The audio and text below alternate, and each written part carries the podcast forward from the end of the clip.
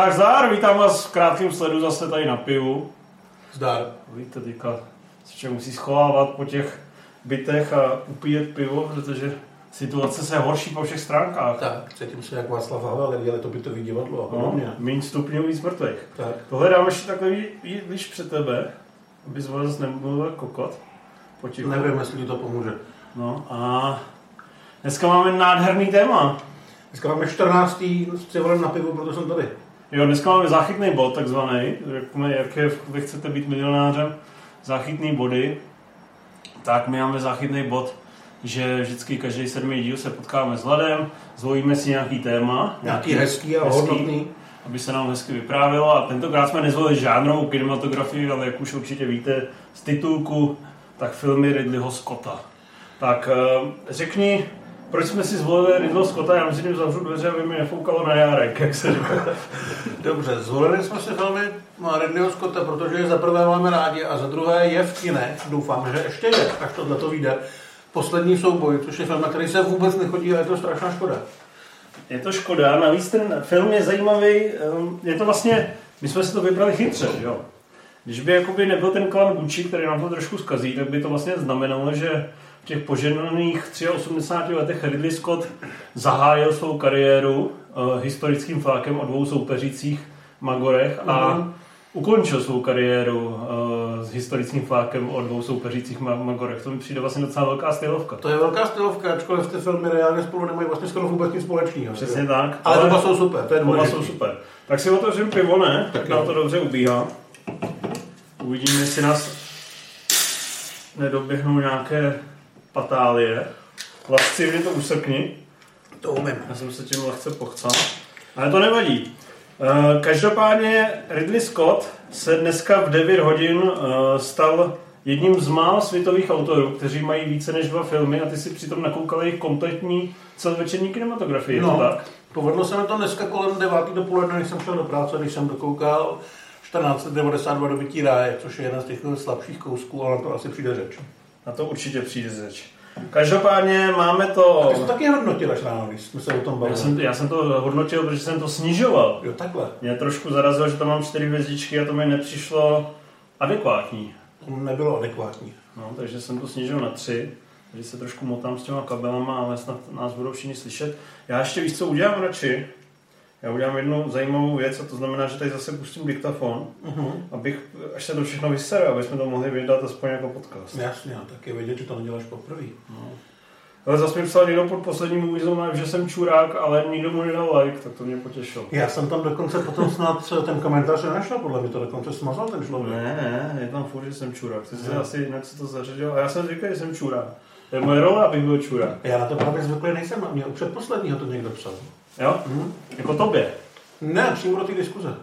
Jako o tobě nebo o mně? No, že jsem debil, já. no tak ty jsi to... Jako neříkám, že ne, a nejsem zvyklý na to, že mi to lidi říkají, ty jo. Jo, no já jsem na to hodně zvyklý. No každopádně jdeme na to. Uh, včera říkal Jirka Flígl, když jsme měli projekci v Aeru Černý jestřáb se střelem, což je shodou okolností film Ridleyho, Ridleyho Scotta, tak říkal, že je to jeden ze zásadních filmařů režisérů, ale že si myslí, že to není zásadní autorský režisér, že je to spíš jako takový realizátor. Uh, Když se to takhle řekne na první dobrou, tak bys souhlasil nebo se lehce durdil? Ale já bych s tím absolutně souhlasil, protože jsem se bál toho, že první tvoje otázka bude, jestli mám rád Ridleyho Scotta. A já vlastně nemůžu říct, že bych ho měl nějak extra rád, protože v té filmografii, která je strašně bohatá, je ne, nemálo filmů, které nejsou úplně dobrý. Jsou tam samozřejmě strašlivý pecky, díky kterým si ho budeme pamatovat a je jich hodně. Je tam hrozně moc filmů, které jsou prostě dobrý, ale má tam jako svoje výkyvy. A na jednu stranu já cením to, že on se nebojí podle těch epických filmů, který vlastně se budeme pamatovat navždycky točit i věci jako Matchstick Man nebo Hannibal, něco, co prostě bychom od něj nečekali, ať už se mu to povede nebo ne. Ale vlastně, když se oznámí nový film Ridleyho Scotta, tak jsem samozřejmě zvědavý, ale nějak zvlášť se netěším. A když navíc zjistím, že to je film, který je trošku mimo tu jeho komfortní filmařskou zónu, počítám s tím, že to může být špatný. Hmm. Na, načetl jsi nějaký trivia o jeho životě, nebo jsem jdeš jako tabula ráza? Tabula rasa samozřejmě. Dobrý, ale... Jako, že byl klipař, reklamař a podobně a že dělá reklamy pro Apple a takové věci, ale nějak jsem to dal na To řekl do zásadní věc. A druhá zásadní věc je, že vystudoval prestižní výtvarnou školu a z této pozice se snaží, aby film, který je opravdu vizuální umění, aby tím vizuálním uměním opravdu bylo a pod, předu vlastně tomu podřizuje všechno. Eh, teďka jsme vlastně vedli takovou interní vnitroredakční vtipnou debatu, kdy mu nějaký lidi psali, že je trošku kokot mm-hmm. kvůli tomu, že v posledním souboji dal takový ty uřízlý helmy a on na to odpověděl, že ho to nezajímá, že mu to samozřejmě nějaký historici říkali, ale že si myslí, že také to vypadá hezčí. Já si... Mě, to, mě, mě, to, to, mě to, to nepřekvapilo, ale spíš mě překvapilo, že někdo je schopný dělat problém s helem, když historici odcházeli z Gladiátora po té úvodní scéně, kdy vlastně Římani katapultují ty germánské kmeny a takhle se vůbec neválčilo v té době. A vím, že odborníci na dějiny války z toho měli hodně těžký spaní a pohrdali tím filmem a tím režisérem a vůbec každým prostě měl něco společného. Ale Scott k tomu přistupuje tak, že má tam katapulty a může s nimi házet hořící věci na lidi a že to bude vypadat dobře, tak já to beru. To se stalo. Uh... Začneme, pojedeme chronologicky, ještě nikdy jsme to vlastně takhle nedělali, ale pojedeme chronologicky. Já tady budu mít počítač, abych občas viděl nějaký, jak ty trivia, tak ty jména těch uh, spolupracovníků, taky třeba kolik to dostalo Oscaru a jak moc to vyhučelo v kinech. Uvidíme, jak nám to půjde, ale začínáme v roce 1977, což eh, Ridley Scottovi bylo vlastně přesně 40 let. A, což je docela hodně na debit. Což je docela hodně, ale přesně už měl jako svoje know-how. Už to uměl hezky postavit kameru, eh, věděl, jak se pracuje s technologií a naservíroval film Soupeři. Máš ho rád? Já ho úplně zbožňuju. Já mám hodně rád. Je to film, který já jsem viděl na ČT2 ve filmovém klubu poměrně nedávno, ale byl jsem u vytržení. Je to film o nějakých dvou husarských důstojnících, nebo mm-hmm. se to jmenuje, Eh, kteří vlastně mm, celý život eskaluje konflikt mezi nimi a tak soupeři jsou vlastně takovým hodně stylizovaným, že ten scénář asi nedává reálně moc smysl. Tam ten ten postavený na tom, že ho může vyzvat jenom ten, co má vyšší funkci, takže oni během tý, nebo vyšší šarži, takže oni během té války vlastně získávají tu lepší a lepší pověst, aby mohli furt dělat ty souboje, protože jeden do toho chce jít a druhý, druhý ne, ale nemůže říct ne. A je to tam asi na pětkrát, že jo, ten, ten nějaký duel. Jo. Hned z kraje se dostáváme vlastně k tomu, že, jak jsem říkal, že Ridley Scott vystudoval prestižní výtvarnou školu, tak jestli je to na nějakém filmu vidět, krom samozřejmě všech ostatních, tak eh, je to vidět na soupeřích. Film, který je zřetelně inspirovaný malířema a jejich kompozicema, eh, zejména tady těch eh, renesančních a středověkých a krajně novověkých mistrů. A opravdu, jestli je to něčem úžasný, tak je to ta vizuální stránka, ty obrazové kompozice.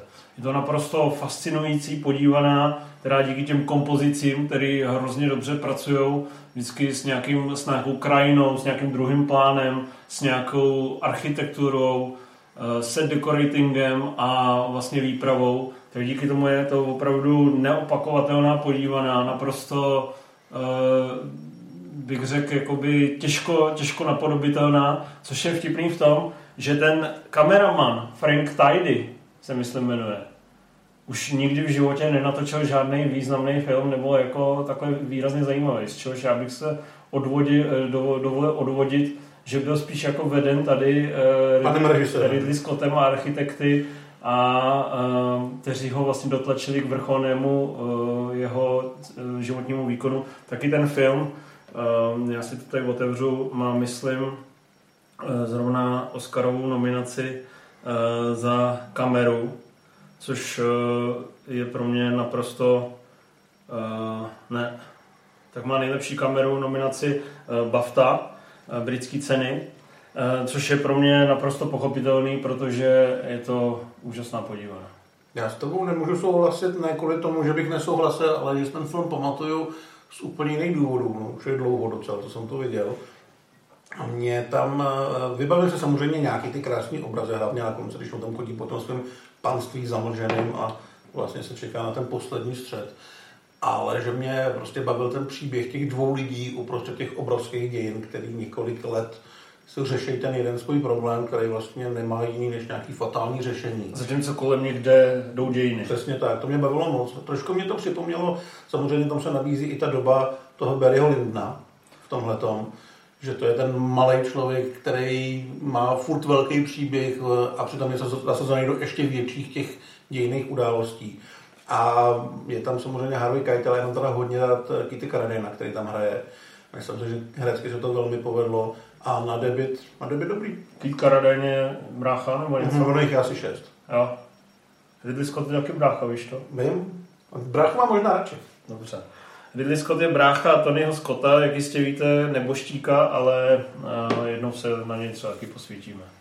Tak jako z hlediska, já mám radši Ridleyho Scotta, mi přijde z hlediska jako kinematografie významnější a ty jeho filmy jsou opravdu magie místy. To asi jo, ale u toho Tonyho tam jsem prostě už věděl, do čeho jdu a mohl jsem se na to těšit nebo netěšit. Jo? Že když oznámil nějaký film, tak jsem jenom třeba to, že Denzel Washington se bude pokoušet zastavit vlak, který se zastavit nedá, tak jsem věděl, že to bude našlapaný a že to bude dobrý. Jo? Že tam jsem věděl, kam si, kam si stanovit ty očekávání a on jich většinou dosáhnu. U toho Scotta Ridleyho jsem ty očekávání třeba u Prometea nebo u Covenantu měl dost, eh, dost jako jinde, než byla ta realita. Jo.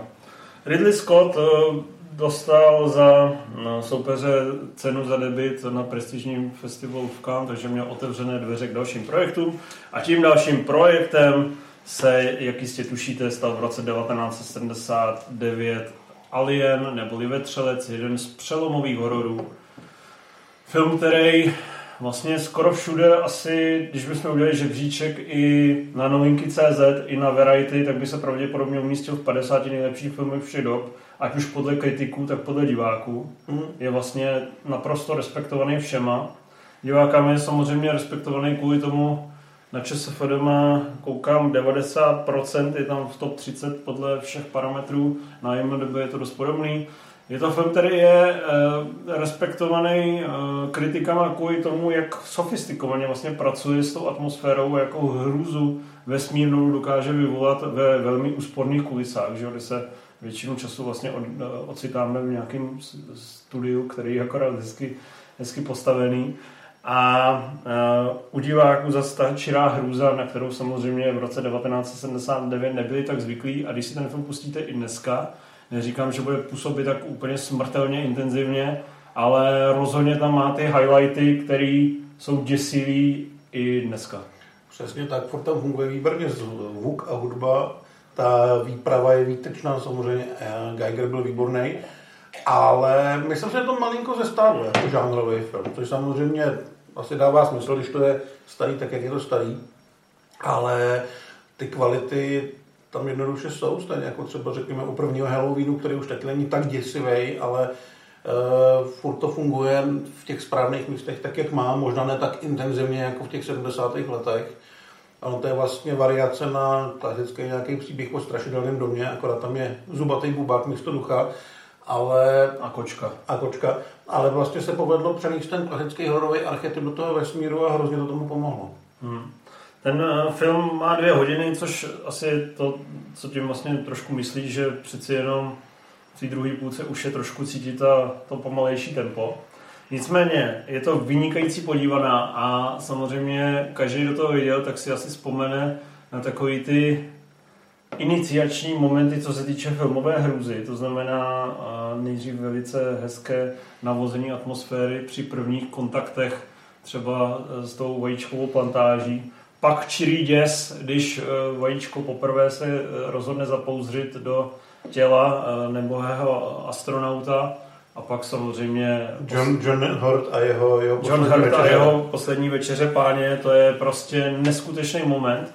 Uh, Alien dostal Oscary za nejlepší, Oscara za nejlepší vizuální efekty a myslím si, že je to naprosto zasloužený, protože ten pohyb toho, uh, toho malého vetřelce mm. uh, je tam úžasně děsivý a samozřejmě je tady zase cítit, jak uh, už jsme naznačili a už budeme naznačovat ještě asi 20krát, uh, to výjimečný Scottovo vizuální cítění a výtvarný cítění, který si pozval jako pomocníka H.R. Geigera, který samozřejmě jasně vyhodnotil, co je na lidském světě to nejděsivější a zvolil vůlu a penis. Se zubama.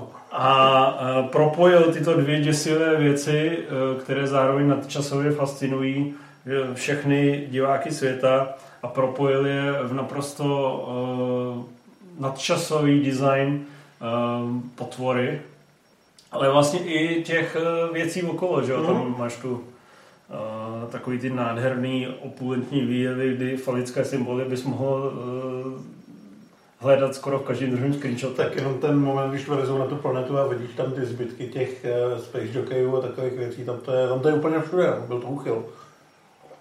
Každopádně design těch věcí je naprosto fantastický. Není divu, že i když dneska vidíte nějaký ty memy o kapustovém poli někde v Japonsku, víš co? Nevím. Že ta kapusta vypadá takhle. Jo. a je tam napsáno, eh, toto bych nešel sklízet. Nebo samozřejmě skvělá práce s praktickými efekty a s tím slizem, když se ty vojíčka začnou otvírat. Je to fakt neuvěřitelná podívaná a je tam vidět, že vlastně, když eh, si opravdu dáte, když si hrajete s těma rekvizitama a s, s tím designem těch potvor, tak to vlastně utáhne ten film sa, samo o sobě šílenou měrou. Zároveň, eh, co se týče té tý práce s hororovým žánrem, tak je to taková ta stará pravda, že když zlo není vidět, eh, působí několikanásobně intenzivněji. Já myslím, že tady zafungovalo i to, že Tom Skerritt, který byl psaný první v titulcích a byl jediný známý z těch herců, jak to vlastně zabalí v půlce, na což už dneska jsme zvyklí u toho žánru, ale tehdy to úplně jako nikdo nečekal, že kapitán, který ještě hrdině s plamenometem, že skočí tak rychle. A druhá věc, kterou samozřejmě, co se týče filmového děsu, vždycky říkal Alfred Hitchcock, eh, film je tak dobrý, jak má dobrého záporáka. Musíme si přiznat, že Alien, zvlášť se ještě většinu času skrývá ve stínech a pak vytasí svůj penis ozubený, tak je opravdu teda mega děsivý. Jo. Uh, Sigourney Weaver, jak moc jí máš rád? Já mám hodně rád, mně připadá strašně cool, mně připadá, že ona dovede vlastně být cool pořád, když je 70 a že se vlastně hrozně brzo smířila s tím, že bude navždycky hlavně replayová, i když měla několik zajímavých dalších rolí i nominace na Oscary, tak si lidi budou pamatovat s tímhletím, s touhle rolí a e, rozhodla se to hrát vlastně s těma divákama, rozhodla se ne nějak se toho zříct nebo pokoušet se od toho utíct, ale prostě víš, že je ta cool bába, která když se někde objeví, tak všichni vidí replayovou a mají z toho radost. Mm. Ona taky. Ona to určitě herecky utáhla. Určitě.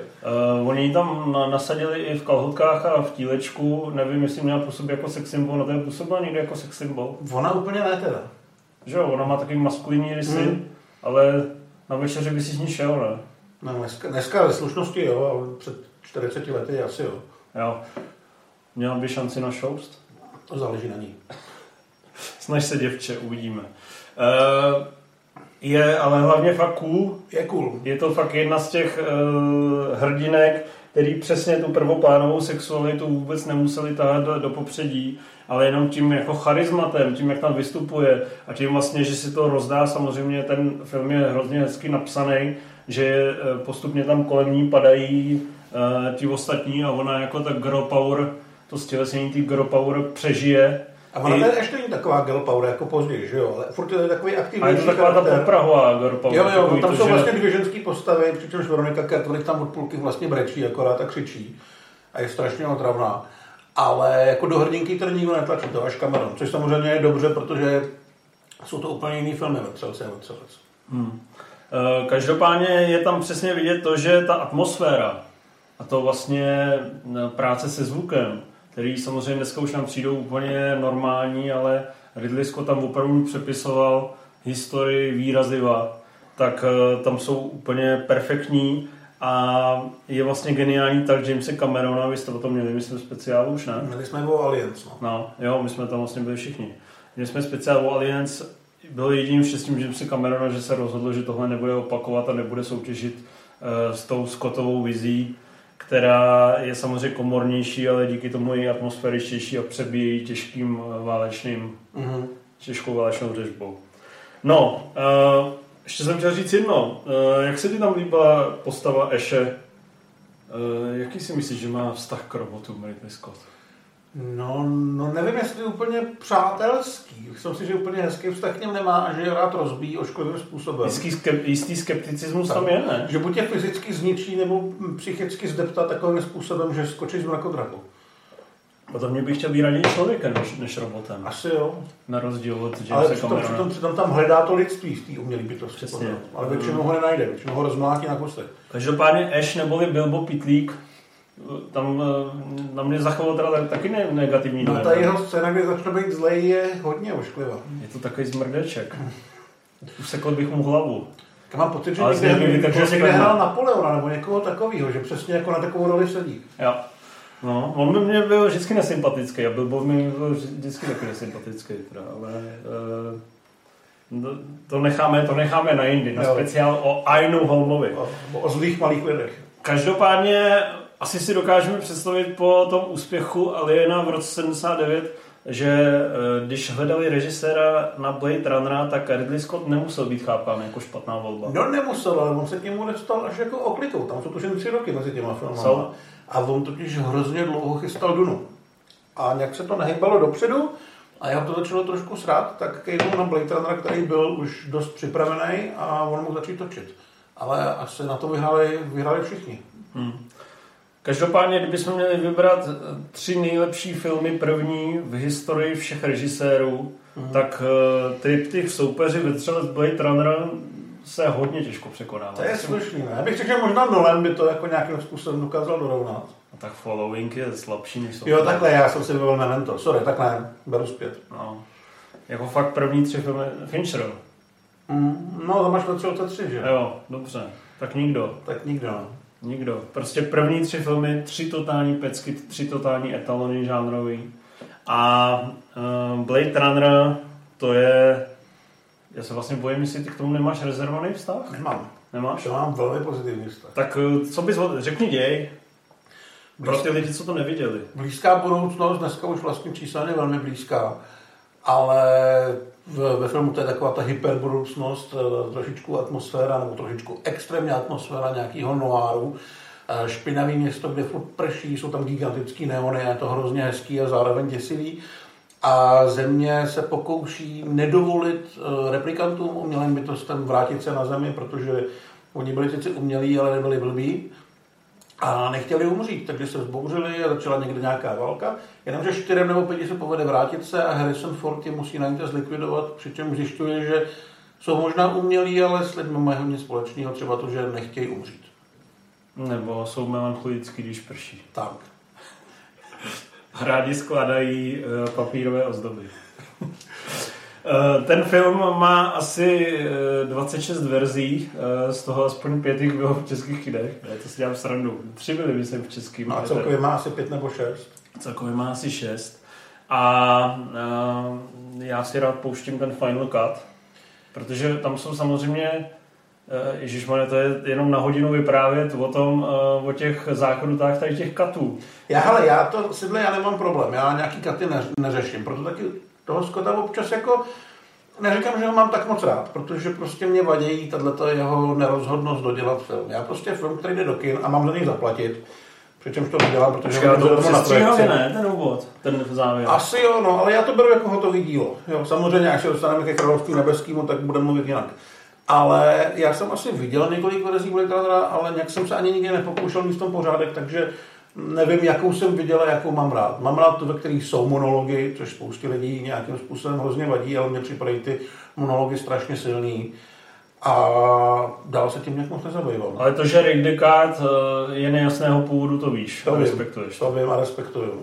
To jsem doufám zase tak... Ale třeba když jsem- jsem teďka něco zásadního. Si, že na, Dobře. Ale třeba ten moment, kdy vlastně sedí proti Havorovi, který končí, tak si myslím, že s tím vnitřním monologem funguje mnohem líp, než když na něj půl minuty čumí a do toho prší. Co z- každopádně je pro ten film zásadní. Eh, Je to opravdu opulentní eh, stránka, co se týče výpravy, co se týče vizuálních efektů. Ten svět, Do dneška to vykradají jiný filmy. Přesně. Ghost in the Shell a takovýhle. atmosférické průlety nad eh, tehdejším, jakoby budoucím, už vlastně současným me- metropolí jsou, jsou naprosto fantastický. Je samozřejmě vidět, že tam se pracuje s miniaturama, takže vás to jako asi úplně neurve koule, jako když si třeba pustíte Minority Report nebo Dunu, Hmm. ale uh, vypadá to fantasticky a vlastně to velkoměsto, kde, který má na sobě ty obrovský neony, že? to je věc, která furt se těží, ať už v pátém elementu, nebo přesně Blade Runner 2049. Je to takový ten etalon a takový ten definiční sci-fi zážitek, který eh, na rozdíl třeba zrovna od Lynchový Duny, o který jsem psal, zrovna dneska není ten, ta Duna není ten benchmark, přestože je zajímavá třeba, ale tohle opravdu vypadá fantasticky po těch, kolik to je, 40 letech. No. Tam furt máš podle mě třeba 5-6 obrázků, které jsou naprosto ikonický. Jo, máš tam přímo ten veliký neon s tou ženskou, máš tam toho uh, Ricarda v tom dešti s tou pistolí a podobně, který vlastně uh, si myslím, že když se řekne jakoby noir z budoucnosti nebo nějaký technoár nebo tak, tak si vybavíš přesně tohle a jako nedovedu se představit, že bych si vybavil někdy něco jiného, nebo že by se objevilo něco, co by mi tohle přebylo. Hmm. Je to hlavně uh, taková zásadní informace, že ten film je možná víc ještě než sci-fi, tak je to noir. Opravdu uh, Ridley Scott tady pracuje s tou noirovou estetikou a s tou noirovou stylistikou, to znamená lehce, eh, lehce takový utrápený, ale zároveň velmi cynický hrdina, který se protlouká tím městem, eh, zažívá, kon, konfrontuje se s, s nějakými těmi kriminálníky, občas potká nějakou fan fatal, má takové ty těžkotonážní vnitřní monology a do toho hraje hudba, která tentokrát není od Jerryho Goldsmitha nebo jiného klasika, který by použil orchestr, ale je futuristická, takže tam hraje Vangelis, a to super. fantastické kompozice uh, synťákové a můžu říct, že málo co je opravdu tak atmosférický jako, uh, jako vůbec jenom být a nacházet se a chodit tady v těchto kulisách. Samozřejmě výprava je fantastická, tam měla stejně jako ty vizuální efekty nominace na Oscara samozřejmě. A e, vůbec ty kulisy, kde furt prší, e, je to, je to začouzený, to znamená takové ty věci, které pak e, David Fincher věděl v sedm, že když narve do každé scény, tak to bude mít atmosféru, tak tady to funguje úplně bez zbytku. No já teda musím říct, že to finále s tou holubicí a s tím monologem Battyho, tak považuji za nejdojemnější scénu, kterou jsem kdy viděl. Fakt na mě funguje úplně vždycky. Jakože brečíš? Já nebrečím u filmu, ale kdybych brečil, tak brečím u tohohle. Kdyby si měl zvolit, kde brče, budeš brče zde. Ne, fakt mi to přijde jako skvělý moment, kdy vlastně tomu Ricardovi dojde, že on tady je za toho zlýho, jo, a o co jim jde a že najednou ten film je extrémně lidský, ačkoliv vlastně se točí okolo nelidských bytostí. Fakt mi to přijde výborný. Hmm.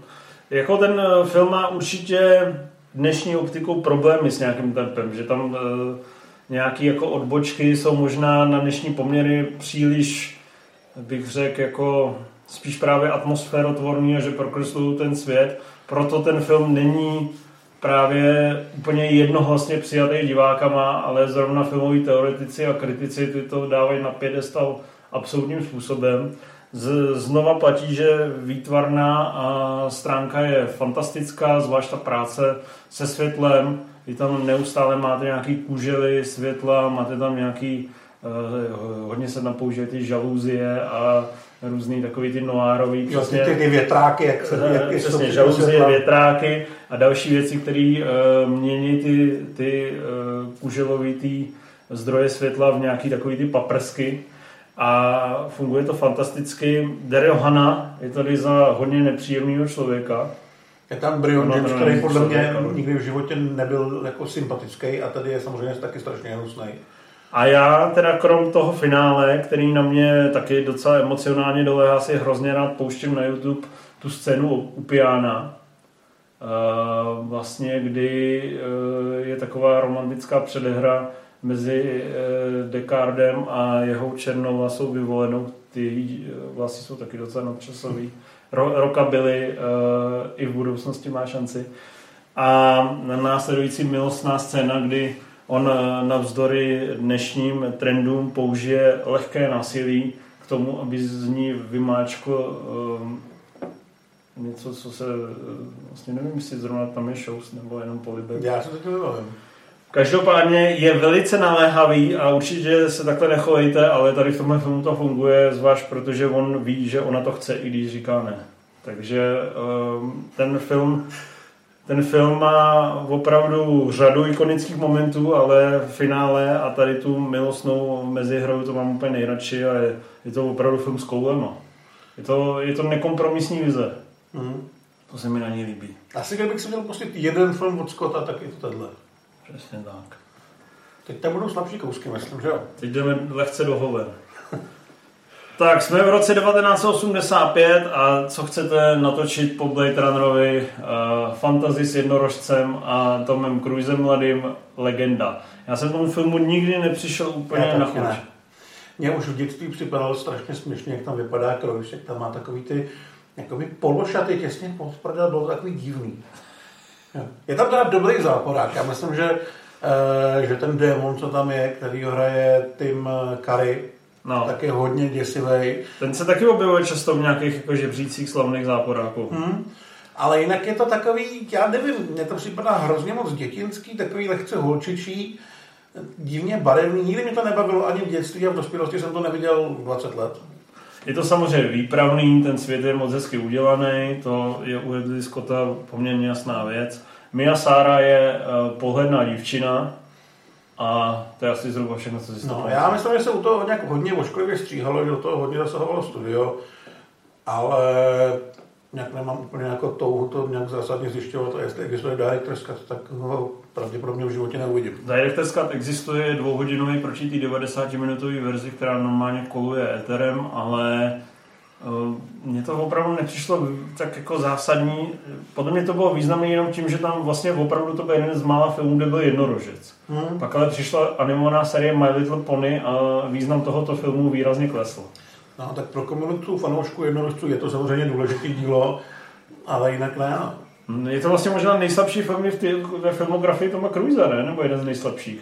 Asi, asi, asi jo, já jsem neviděl, já jsem neviděl ten Hairspray, Uh, ne Hairspray, Cocktail. ne Cocktail, tak ten muzikál, něco Rock of Ages, jo, jo, no. Tak kde to je ale prostě- nějaká malá role, ale jinak to je se z těch slabších. No. No. Uh, co ještě se, co ještě by se k tomu dal? Jo, jediný, čím je ten film vlastně zásadní, co asi přežilo, je hudba Jerryho Goldsmitha, jestli se nepletu, tak se občas objevuje v nějakých setech jako zásadní hudby a samozřejmě pokud jste úplný magoři do fantazy, tak eh, pravděpodobně vám ten film imponuje, ale Já myslím, že to je až zbytečně moc pohádkový. Jako i na pohádku, že to je moc pohádkový, že fakt ty princezny tam jsou strašně éterický a jednorožci strašně zpomalený a všechno takový divný. No, no, mě to taky nikdy nezasáhlo, tak jdeme dál. A jdeme k filmu, který já jsem vůbec nevi, ne, neviděl, ani jsem o něm v životě neslyšel, abych se přiznal. Ten, kdo mě hlídá. No, co to kurva je? Hele, je to nějaká jako fakt zapomenutí hodná detektivka Romeno romance. Tom Berenger tam hraje Poldus takový tý uh, středostavovský rodiny, který má hlídat svědkyni, která je zase z nějaký rodiny nějakých boháčů a je tam ten střed světů a zároveň k sobě hledají cestu a trochu se milujou, ale on má rodinu, takže musí se nějak rozhodnout, co a jak bude. A pak je tam, myslím, jedna přestřelka. Je to vůbec jako nechápu, jak to mohl napřít Scott. Není to vyloženě průser. A prý zrovna Scottova vizuálno je na to, to je jediný zajímavý. No tak vzhledem k tomu, že všechno ostatní zajímavý není vůbec, tak eh, je potřeba se asi něčeho chytit. Ale nepamatuju se, že by mě ten film vizuálně nějak uchvátil. Je Jo. to jako rutinní Bčková detektivka z 80. let, nevím proč, nevím jak. Není důvod to vidět. Není důvod to vidět. Vůbec. Tak jdem Černému dešti, eh, který si myslím, že taky není úplně důvod vidět, ne? Nebo já rád? to mám docela rád. Já jsem Ale tam už to Scottovo vizuálno probleskuje víc. Právě, protože ten je, to je vlastně detektivka, Já která... přinesu pivka, ty povídej. Detektivka, která se odehrává částečně v Americe a částečně v Japonsku, protože do Japonska má Michael Douglas a Andy Garcia odvíst eh, japonského gangstra zatčeného a on jim tam zdrhne. Takže oni ho tam potom nějakou dobu musí nahánět a Garcia přijde o hlavu, protože mu ji zlej Japonec usekne a je tam naštvaný Michael Douglas v Japonsku a samozřejmě střed kultur, eh, hodně nějaký akce, ale hlavně to Japonsko. Já si myslím, že Scott tady právě docela si to užil, že to Japonsko prodává stejně exoticky jako třeba tehdy ten svět v tom Runnerovi. Jinak je to samozřejmě trošku Bčková detektivka z hodně akce a s velmi cool Douglasem. Uh, myslím, že asi rok nebo dva zpátky jsem o tom četl nějaký článek od Kamila Fili, který říkal, To nesnáší. že, že to je strašně jako nesmyslně rasistický, že to strašně uh, tlačí dopředu takový ty uh, Stereotypy. stereotypy o tom Japonsku a o těch Whitewashing. No ale mně to prostě přišlo cool. Jo. Přišlo mi to fakt jako zábavná detektivka o tom Poldovi, který je ve světě, který mu nerozumí. A pokouší se všechno řešit násilím, což občas nejde v tom Japonsku. A na konci je fakt jako skvělá akce, kdy jsou obrovské honičky na nějakých motorkách po nějakým gigantickým bahnitým kopci. Takhle je fakt dobrý. E, Není to zdaleka tak ambiciozní a podle mě ani nemělo být jako ty předchozí filmy, ale když bychom to, ten, kdo mě hlídá, měli brát jako detektivku a tohle jako akční detektivku, tak e, v tom konkrétním žánru je Černý déšť, myslím si, že je velmi nadprůměrná záležitost. A pokud vás baví to Japonsko a filmy jako Vycházející slunce, tak si to velmi užijete. Já to Už mám tomu dáváš na ČSFD? Tři, Jo, ale sedm. uchcený. Hezkých sedm. Uchcený tři. Dobře, tak eh, to si lidi určitě namákal a já jim můžu jenom říct, že budu se lehce trpět. To nemáš rád? Já jsem viděl asi 30 minut a vůbec mě to nechytlo. A myslím si, že to... No to má jako dost podivně posunutý ten začátek, že normálně bys čekal, že film, ve kterém Polda se bude mstít za smrt svého parťáka, tak té smrti dojde jen v prvních 15-20 minutách a tady se to stane až za hodinu. Jo, takže ten, já si z toho začátku fakt moc nepamatuju, vzpomínám si vlastně až pořádně na tu část toho Japonska, kde fakt tomu Garciovi tou katanou useknou, useknou hlavu z motorky. A to předtím nevím, ale vím, že k tomu došlo později a že s tím jsem měl problém. No, my se posuneme do roku 1991, kdy eh, Ridley Scott natočil vlastně svoji čtvrtou velkou klasiku a znovu v jiném žánru. Tentokrát ten žánr se jmenoval Road Movie a ten film se jmenoval Telma a Louisa. A jak jsem říkal, že bych si pustil jeden film od eh, Scotta Blaytona, tak by to byl tenhle. Fakt? Thelma a Louisa to je vlastně dnešní optikou bráno jako jeden z těch prvních opravdu významných uh, mainstreamových feministických filmů a jeho kouzlo samozřejmě tkví v tom, že on je feministický úplně neprvoplánově a mimoděčně. Je feministický kvůli tomu, že v něm jsou dvě hlavní hrdinky, které se nebojí postavit na svoje vlastní nohy, navzdory tomu, že eh, okolí jim úplně nepřeje, aby se postavili na vlastní nohy. Je to vlastně příběh Telmy a Louisy. Jednu hraje Susan Sarandon, Gina Davis, eh, tu druhou. Gina Davis má doma manipulativního, otravného manžela, jestli si správně vzpomínám. No, s velkým egem a hrozně Manipulérem. nesebe, no, nesebevědomýho zároveň, jako, že si to všechno na ní. Vydá se na výlet se Susan Sarandon a co se samozřejmě holkám nestane, začne v prvním baru obtěžovat nějaký mamrt a e, eskaluje to v vraždu. No a takovou vraždu z donuc, no. Asi tak. V no afektu, vraždu v afektu. Holky utíkají a najednou si uvědomují, že ten svět je vlastně nepotřebují, že všichni okolo jsou trochu kreténi, že mají nějakou práci, od které můžou utíct, nemají tuším děti ani jedna, takže prostě je nic nikdy nedrží, tak je čeká velká road movie, během který si Oni jako nechtějí podle mě dělat nějaký manifest nebo něco takového. Oni si to prostě chtějí užít nebo respektive utíkají, protože nevědí, co mají jiného dělat. Ale myslím, že to ženský přátelství nebo obecně přátelství tam je strašně dobře podaný. Mě třeba bavilo, že ta Gina Davis je jako takový tele, že je prostě trochu blbá. Ale ta Susan Sarandon, Trochu blbá, trochu sexy a No, tak. trochu vláčená okolnostmi. a ta Susan Sarandon s ní pořád je, i když ví, že je to trochu tele, ale že A ona jim pak až že je blbá. No, ale že ji vlastně potřebuje. A e, má to teda výborný soundtrack, má to výbornou kameru a je to strašně, strašně strhující. Strašně mi to bavilo na to koukat. Já to viděl asi loni nebo předloni teprve v Aeru byla nějaká projekce. Jsi to viděl teprve před Teprve takhle, no. Tak jsem to strašně užil. Hmm, Má to strašně slavný konec, takový uh, ve stylu Bačka Bačka ano. to znamená no, ve stylu Bačky Siria Sardenský. V podstatě ten soundtrack je samozřejmě vyšperkovaný jak eh, tím eh, nějakým podáním těch songů okolo, tak samozřejmě Hans Zimmer tady jede na takovou tu spíš easy notu, ale eh, naprosto skvěle to funguje. Ten film má, eh, koukal jsem, že má šest Oscarových nominací, z toho dokonce Oscar za scénář a musíme si přiznat, že na tom filmu je to vlastně docela vidět, že on je opravdu jako moc hezky vystavěný a je to opravdu jeden z těch bych řekl, deseti vrcholných příspěvků do žánru road movie, ne možná třeba do top 3. A je to přesně ten film u toho Bača, Bača a Cassidyho, jak jsi to řekl, tak vlastně myslím, že nejenom tím koncem se to k tomu blíží, ale i tím, že vlastně na ně koukáš. Víš, že nedělají něco správného, ale rozumíš jim a trošku bys chtěl být jako oni. Prostě ta jejich rebelie je strašně cool. Uh, je to vlastně klasický koncept road movie, akorát uh, samotná ta hmota je psychologicky si myslím fakt moc hezky pro, propsaná a i ty jednotlivé zastávky a ty mm, intermeca jsou moc fajn. V, jednom je i Brad Pitt uh, ve své vlastně začátečnické roli sexuálního symbolu s fanem, který uh, naloží Ginu Davis. Myslím, že tam taky padne úplně jako uvítej. Mimochodem, když jsem ho poprvé viděl právě někdy v těch 12 letech v tom kyně, jak jsem si říkal, do piči, teda uh, na, na videu, říkal jsem si, ty vole, to je hrozný hezon, se z mě asi poseru, ty vole, toho jestli ještě někdy někam obsadí, vole, tak to mě teda poser. Uh, ale ten film funguje výborně i po letech a je to fakt ve svém žánru naprostá špička.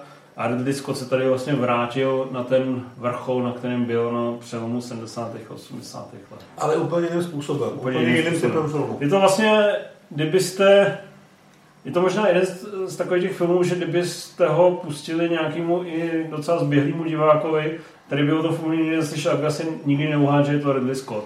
Myslím si, že vůbec právě. Že to není vizuálně opulentní a ta práce se scénářem s těma hercema je tam velice pečlivá. Eh, Harvey Keitel tam má, jestli se nepletu, vedlejší roli toho... Toho pohody, který pod někde ale zároveň jim jako jediný rozumí. A funguje to výborně. Pak to udělali v dokonalém světu bledě modrým. Mm. tak eh, to je velký doporučení. Myslím si, že ten film opravdu stojí za vidění, ať už ho uvidíte v jakýmkoliv setupu. Tak. Duševním. Ten další už tolik nežeme. Ten další uh, film si vlastně vzpomínám, už jsem právě tehdy začal, začínal učit cinemu a vím, že to byl velký humbuk. Pamatuju si, že byla opravdu velká televizní kampaň a všude byly plagáty a furt se točili uh, ten, ty písničky z toho, protože uh, soundtrack dělal Vangelis, proslavený právě nejen Blade Runnerem, ale spoustou další hudební produkce. A samozřejmě ten song, který udělal ke 1492 dobytí ráje. A pak ho přespíval Daniel Hulka. Je naprosto slavný, chytlavý, ikonický.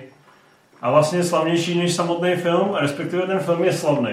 Je tam Gerard Depardieu jako Krištof Columbus, což je samozřejmě látka, kterou eh, zvlášť Evropanovi, když naservírujete, tak je to, co si budeme nalhávat, je to jeden z těch asi tří letopočtů, který si budou pamatovat uh, fakt úplně všichni na světě, pravděpodobně i víc než Jan Hus, kdy byl upálen. Uh, byť samozřejmě, pokud jste diváci Marečku, podejte mi pero, tak možná i Jana Husa si budete pamatovat. Každopádně 1492 jako ten začátek no, nových dějin, uh, dobytí nového kontinentu. V tomto případě dobytí ráje. Samozřejmě uh, ve filmu v tom filmu je vlastně možná trošku problém, že Vlastně toho moc neděje. Že tam to dobytí ráje za prvé dost samozřejmě hořkne, ale za druhé ta, uh, já si to, pamatuju si to správně, že to má dvě a půl hodiny. Má to dvě a půl hodiny. Ta megalomanská dvou a půl hodinová stopáž, která tehdy ještě nebyla úplně samozřejmá a zároveň to, uh, to vyjadřování nebylo tak rychlý, tak rychle se nestříhalo, uh, nebylo to všechno tak dynamický, tak ta teda opravdu už v době svého vydání mi přišla umorná. A e, já si pamatuju, že mě vlastně hrozně bavila ta první půl hodina, pak mě spražilo useknutí ručky a zbytek u mě úplně prošuměl. Je pravda, že ten film, já to viděl fakt čerstvě před pár hodinama, abych si doplnil kompletně Scotta. Tak ten začátek, ta první půl hodina nebo tři čtvrtě, vlastně do toho objevení té Ameriky, kdy tam jsou ty fakt krásné záběry, jak se s tím mlhy vynořují ty zelený, zelený lesy, tak je to fakt hezký. A je to vlastně docela rychlý a strhující. Ale pak se tam nic moc neděje, tam vlastně není moc žádný, žádný zásadní velký konflikt. Vidíš tam červenou tečku? Nevidím tam červenou tečku. Měl bych tam vidět červenou tečku? Jakože nahráváme. Jako bliká kamera? No. No, to vidím. Tak uh, povídej, já jsem podíval na červenou tečku. Dobře. uh, no, že mám pocit, že se tam nic moc neděje, protože oni tam přijedou, Červenou tečku vidím, ale. Jsou tam happy, pak se vrátí, přijde tam znova, happy tam nejsou, někdo se projeví jako kretén, pak dojde na seknutí ruky a pak je konec. Ten film vlastně je výpravný, co se týče nějakých scén, myslím si, že tam je nějaký ten moment, kdy tam staví tu zvonici a táhnou tam ten obrovský zvon. Do toho hraje Vangelis. Do toho hraje Vangelis a vypadá to hezky. Ale je to celý takový jako nekonfliktní a vlastně, vlastně trošku o ničem. Myslím, že to nefunguje pořádně ani jako biografie, ani jako ta podstatou objevení. A když tam je to skotovský řemeslo, tak já jsem vlastně od půlky filmu celou dobu převešel uh, nad tím, že bych se radši koukal na The Mission. To jsem ti zrovna chtěl říct, ať řekneš uh, architektura těch věcí, přesně jako práce s výpravou, mm-hmm. uh, kostýmama je naprosto fantastická, ale... Depardě je výborný v hlavní roli. Depardě je výborně skvěle nakastovaný, i ty ostatní figury tam jsou docela hezky nakastovaný, mm. ale ten příběh sám o sobě, možná je to i den za ty historické události, že to nějak mapuje, prostě není zdaleka tak chytlavý a chtěl se právě říct, ať eh, řekneš ten hlavní kontrapunkt vůči té misi, jako misi je prostě mnohem to je příběhově chytlavější. Příběhově chytlavější je emočně mnohem silnější. Máš tam tu proměnu toho Denira z toho, z toho žoldáka v toho ochránce. Máš tam mnohem víc eh, jak nastavený ten vztah těch evropských dobyvatelů a těch domorodců.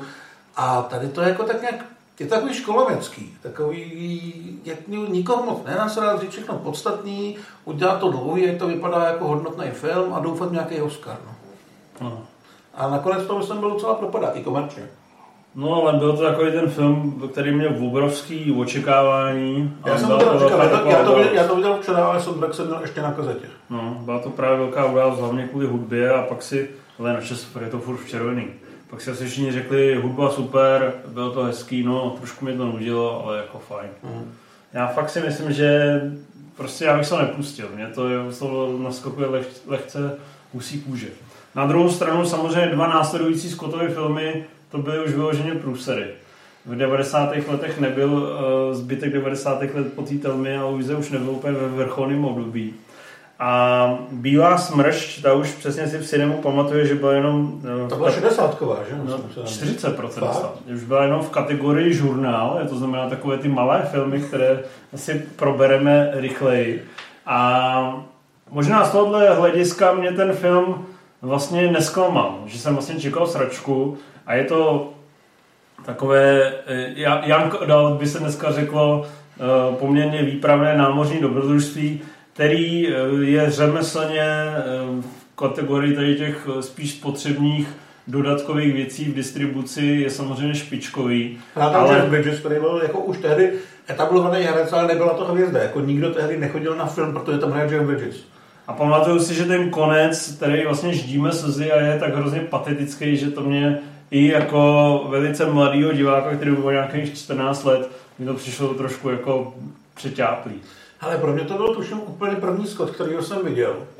Takže jsem začal, tak, tak říkajíc, od jedna.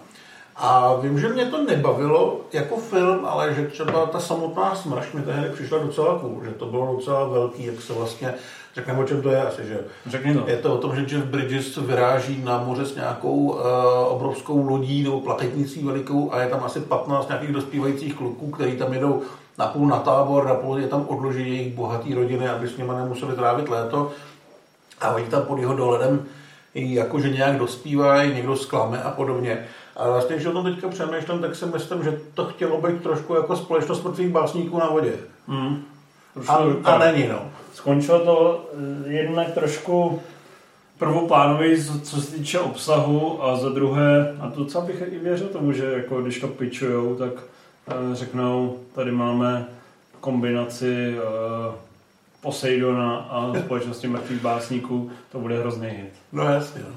Ale jako zpětně, když jsem to podíval, v tom filmu není nic, co by jako opodstatnilo jeho vznik. Hmm. Jo, fakt si nedovedu představit, komu to mohli prodat. Jo. Scott tehdy tu reputaci ještě měl. Není to na úrovni toho uh, Krise Pajna na tom moři? No to bych neřekl, to mi přišlo jako ambicioznější věc. Tohle jako, říkám, ten film, ne, že bych ho neměl rád, podle mě jako v pohodě, neurážející. Na Skota slabý, ale neurážející. A, ale fakt jako nechápu, koho napadlo, že tomu bude věnovat třeba dva roky života, aby to vzniklo. Proč? Hmm. Radši dál, ne? no, dál je to horší. Dál je to horší. No jestli Bílá byla neurážející, tak G.H. Jane, myslím, je z řady urážející. urážející. Je to film, který uh, obsadil tehdy jednu z největších hvězd Hollywoodu, Demi Moore, která krátce předtím dostala rekordní honorář za striptease. taky obsadil do hlavní role Vojandy, samozřejmě jak je G.I. Joe, tak tady byla G.I. Jane. A asi si někdo řekl, uh, Ridley Scott tomu jdou ty ženské látky, pojďte se na tu Telmu a Luizu, za kterou, ten vetřelec tam byl, za kterou byl nominovaný Oscara, pojďte se na to vetřelce, tak uděláme film o silné Vojandě. Tam je Aragorn, ne? Je tam Aragorn, no. No ty vole. No a je to, je to film, který vlastně vůbec nechápu. Já jsem jako celou dobu, jak, ten, já už jsem sledoval, ten projekt jako vzniká, že už tehdy mě trošku ten film zajímal víc, takže jsem to jméno Scotta znal, nakoukal jsem nějaký ty věci, viděl jsem, kdo je Demi Moore, tušil jsem téma a celou dobu jsem si říkal, koho to kurva zajímá. Jo, koho zajímá, že za nějakých 12 milionů nebo kolik to dostalo, se nechá voholit hlavu, všude se o tom psalo tehdy a prodělat mariňácký výcvik, aby ukázal, že na to jako žena má. Mně to bylo úplně jedno. Každému to podle mě bylo úplně jedno. Každému. Je to film, který vlastně vůbec nevím, čím by mohl být zajímavý, protože se tam stráví dvě hodiny prostě nějakým válečným příběhem, který je postavený na tom, že je tam žena. Jako ten film evidentně vznikl proto, že Demi Moore uh, už jí končil ten věk, kdy může být mladá a sexy, takže potřebuje Oscara, aby mohla být v tom Hollywoodu pořád ještě nějak zapsaná. Ale dostala zlatou malinu. No, je to, je to blbý, ale takhle bohužel ten Hollywood vždycky fungoval a ještě, ještě trochu funguje. A ona to nedala. No, tak, takhle jsme o ní od té doby neslyšeli, že jo. Hmm. Takže myslím si, že to byl v podstatě projekt na záchranu její kariéry, který se uh, otočil, protože ten projekt stal za prd. A nikomu to, nikomu to nechybí vlastně. Její drsňácký a macho pozy, ty mě vlastně srali od první upoutávky. No. Nevím. No, jako tam... Podle mě, pokud člověk není fakt jako hodně do mariňáctví, nebo není jako třeba nějaký drsný vojandy si dokážu představit, že to jako třeba inspiruje. Ale já třeba nevím, ten film dneska třeba nefunguje jako nějaký uh, jako nějaký kultovní, kultovní mezi lesbičkami nebo něco takového. Ne, vůbec, že jo? Vůbec. Přitom to téma k tomu vyložení Ten film je mrtvý. No, ten film je úplně mrtvý. Já vím, že tehdy už jsem věděl, kdo je Ridley Scott, ale myslel jsem si, že už je vyřízený. Hmm. A není. Není. Pak dostal Oscara. Aha, nedostal. Teda jako jeho film dostal Oscara. O tom jste měli už speciál, ne? Myslíš Gladiátora? No. Podle mě ne, to jsme o něm akorát mluvili, když jsme ho promítali. Tak v roce 2000 přijel Gladiátor. Měl docela... Uh, měl vlastně stejný recenze jako poslední souboj. I jako poslední souboj... Jsi neměl 60. Co? Jsi neměl 60. Jsi neměl 60% od Aleny Prokopový, to se podle mě furt stojí za tím, že to stálo za hovno. Ale ne, pak to nějak myslím přehodnotila, jako že říkala, že to... Tam jako, já tomu rozumím, že v kontextu jakoby Nemáš to ještě takový ten uh, starší uh, Sword ten, jak jsem říkal, Sword ten Sandals? No. Nebo jsem to spojil blbě. V kontextu, filmy. Sandalový filmy v kontextu těch velkých antických eposů. To nemáš ještě jakoby tak starý, abys tomu odpustil tu menší jako dynamiku vyprávěcí a to, že některé jako pasáže tam jsou fakt víceméně takový nudný je moc tvrdý slovo, ale to tempo je velice pozvolné. Když tam jako řešej, jak v úvodu skrze uh, Connie Nielsen a Joaquina Phoenixe nějaký ty rodinný linie a pak hlavně v té druhé půlce, když řešejí ten senát, hmm. tak jako je to prostě únavný. Ale tu linii hlavní, která se točí okolo Crowe a kolem klasického revenge filmu, ve kterým ale zároveň uh, je celé, celá ta epičnost, kdy on to hraje z perspektivy fakt jako vlastně obyčejného vojáka, který nemá extrémní svaly ani extrémní nasranost a přesto to prostě dokonale uhraje. To eh, tady tu nějakou rodinnou linii a zároveň tu linii, kdy eh, jako gladiátor postupně stoupá v té hierarchii, až se vlastně proseká k tomu panovníkovi. Tak to jsou samozřejmě věci, které jsou nadčasové, fungují pořád fantasticky a I will have my vengeance in this life, ne, jak tak to říká? In this life or in the next. No, tak to vengeance. prostě funguje úplně naprosto dokonale. No já tady budu asi teda jako trochu spíš na straně Aleny Prokopový. Já jsem to film taky docenil, ale to by to teda docela dlouho. Ale právě to, co ty tady tady chválíš, tak já jsem na tom filmu od začátku neměl rád. Já jsem se z toho dělal prdel a říkal jsem si, že to má prostě příběhový mustr krvavého sportu. A mně to přišlo fakt jako plitký, celý ten film. Mě to bavilo se na to koukat, samozřejmě cenil jsem výpravu, cenil jsem Krava, který do toho šel naplno. Fenix byl boží a takový. Ale přišlo mi to, že to je vlastně v jádru strašného píčovina. A pak jste docenil. Jako, pak jsem se naučil s tím žít. Já si furt myslím, že to je jako příběhově hrozně plitký film. A 4 z 5 bys tomu Jo, to určitě. To už jo. Já dával jsem 3 z 5. Už jsem v pohodě na 4, 80 užiju si to. Už viděl to v kině? Viděl. Ale vlastně mi to furt připadalo takový jako hloupý. Jako, takový jako nedůstojný. Jako vzít tehdy tuším 90 milionů a dát to do filmu, který vlastně nebejt těch 90 milionů, tak by to bylo další nudný film, když to přeženu s Davidem Bradleym z ilegální kickboxerské arény, ve kterým stí svoji rodinu. Jo. Prostě mi to přišlo, nechci říct odfláklý, ale prostě mi to přišlo trošku blbý na to, jak moc je to epický, že si ten film zasloužil lepší zacházení v tom scénáři. Ale na druhou stranu rozumím, že ta, a, ta zvířeckost a ten jako primitivismus, který tady ty chválil, tak si to pochvalu zaslouží, protože ono to je po všech stránkách samozřejmě skvělý. Ale když jsem si to srovnal třeba, já jsem nedávno, nedávno jsem viděl Sida kvůli článku, tak tam si myslím, že je to jako vrstevnatější. A ten gladiátor mi přišel jako fakt jako hrozně plochej. A přijde mi pořád plochej, akorát mě to baví.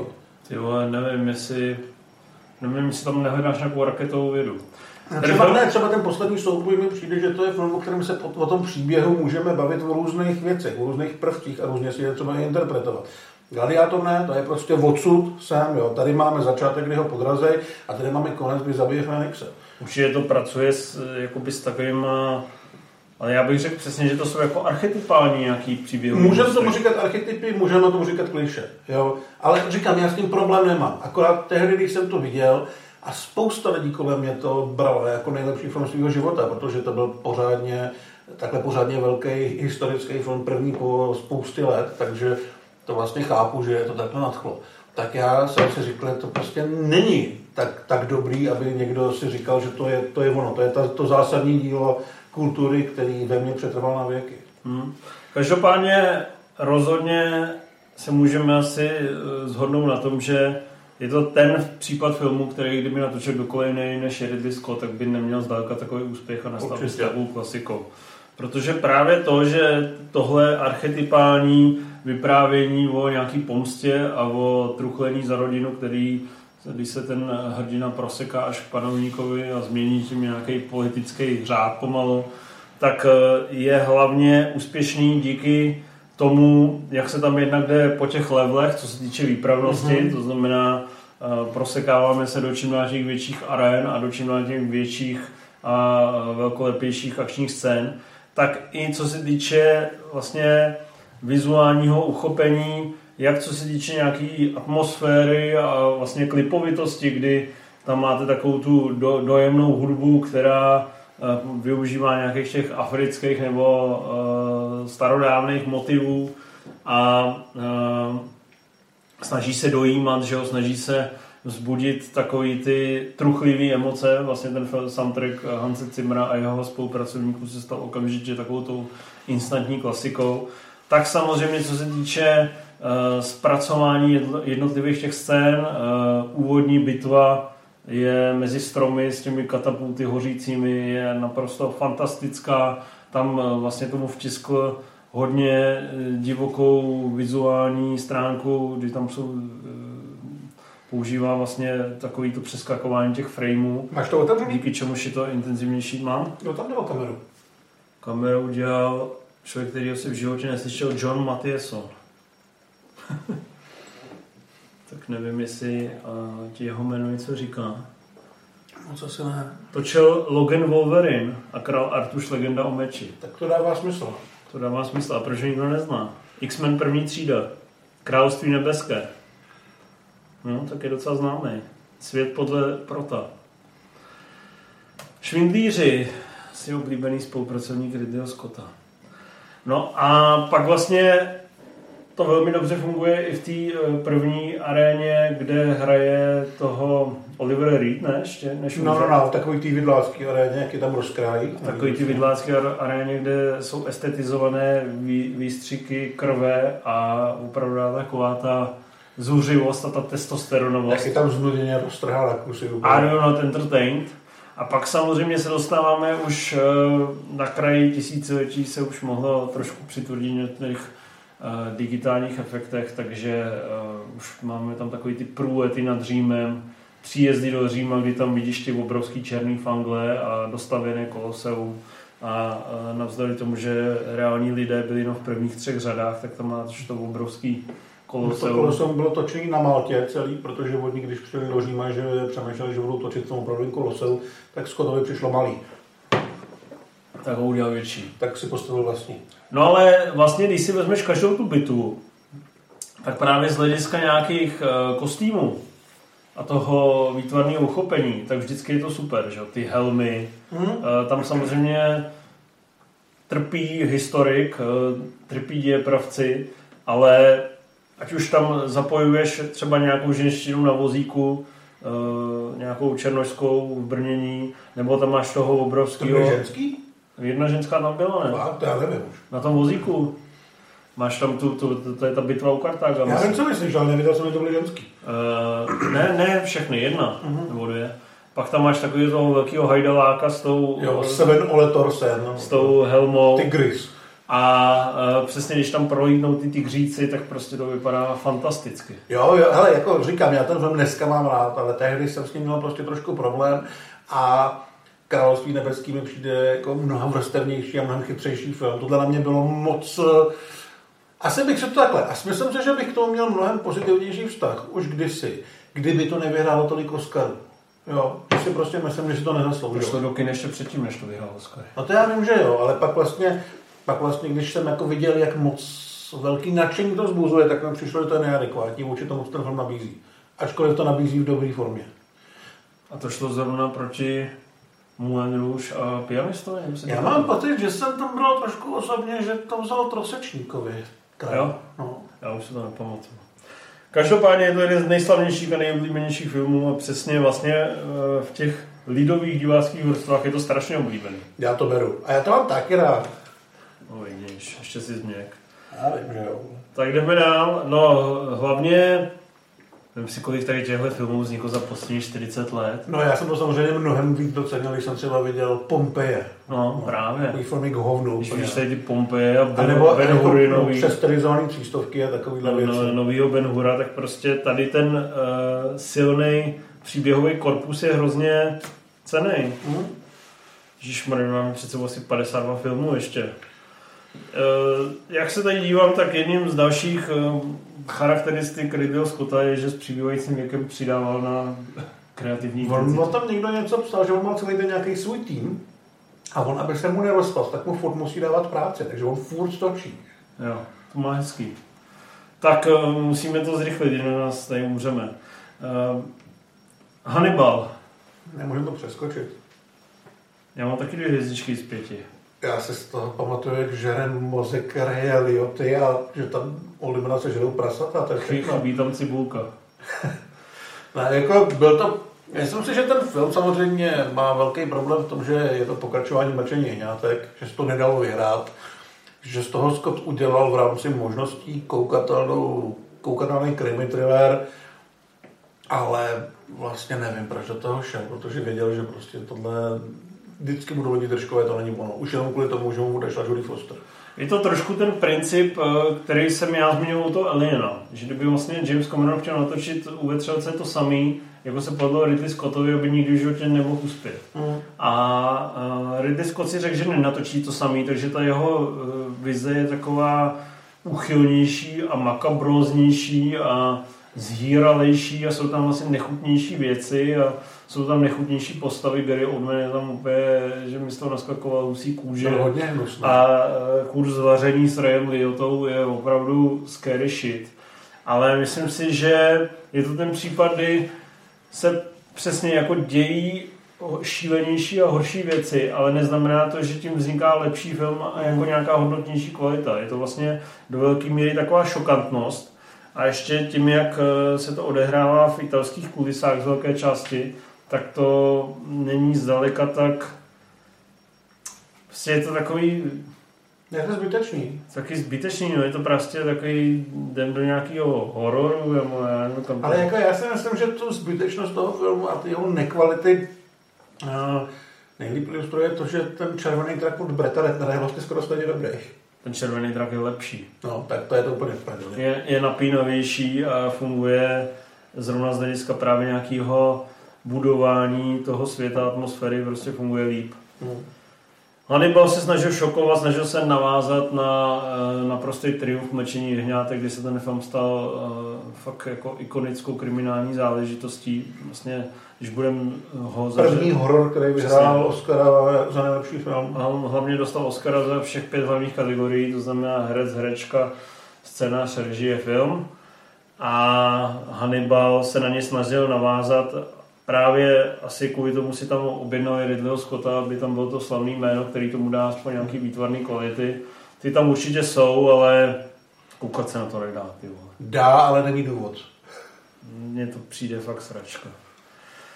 Nicméně, zároveň s Hannibalem ten samý rok šel do kin Černý jestřáb se střelem a to už byla trošku jiná písnička. Um, to máš často za, za tebou. Mě dneska psal Jarda, že tě tam viděl a že jsi vypadal, že jsi chtěl po začátku odejít, ale rozmyslel jsi to. No, pak jsem stejně odešel.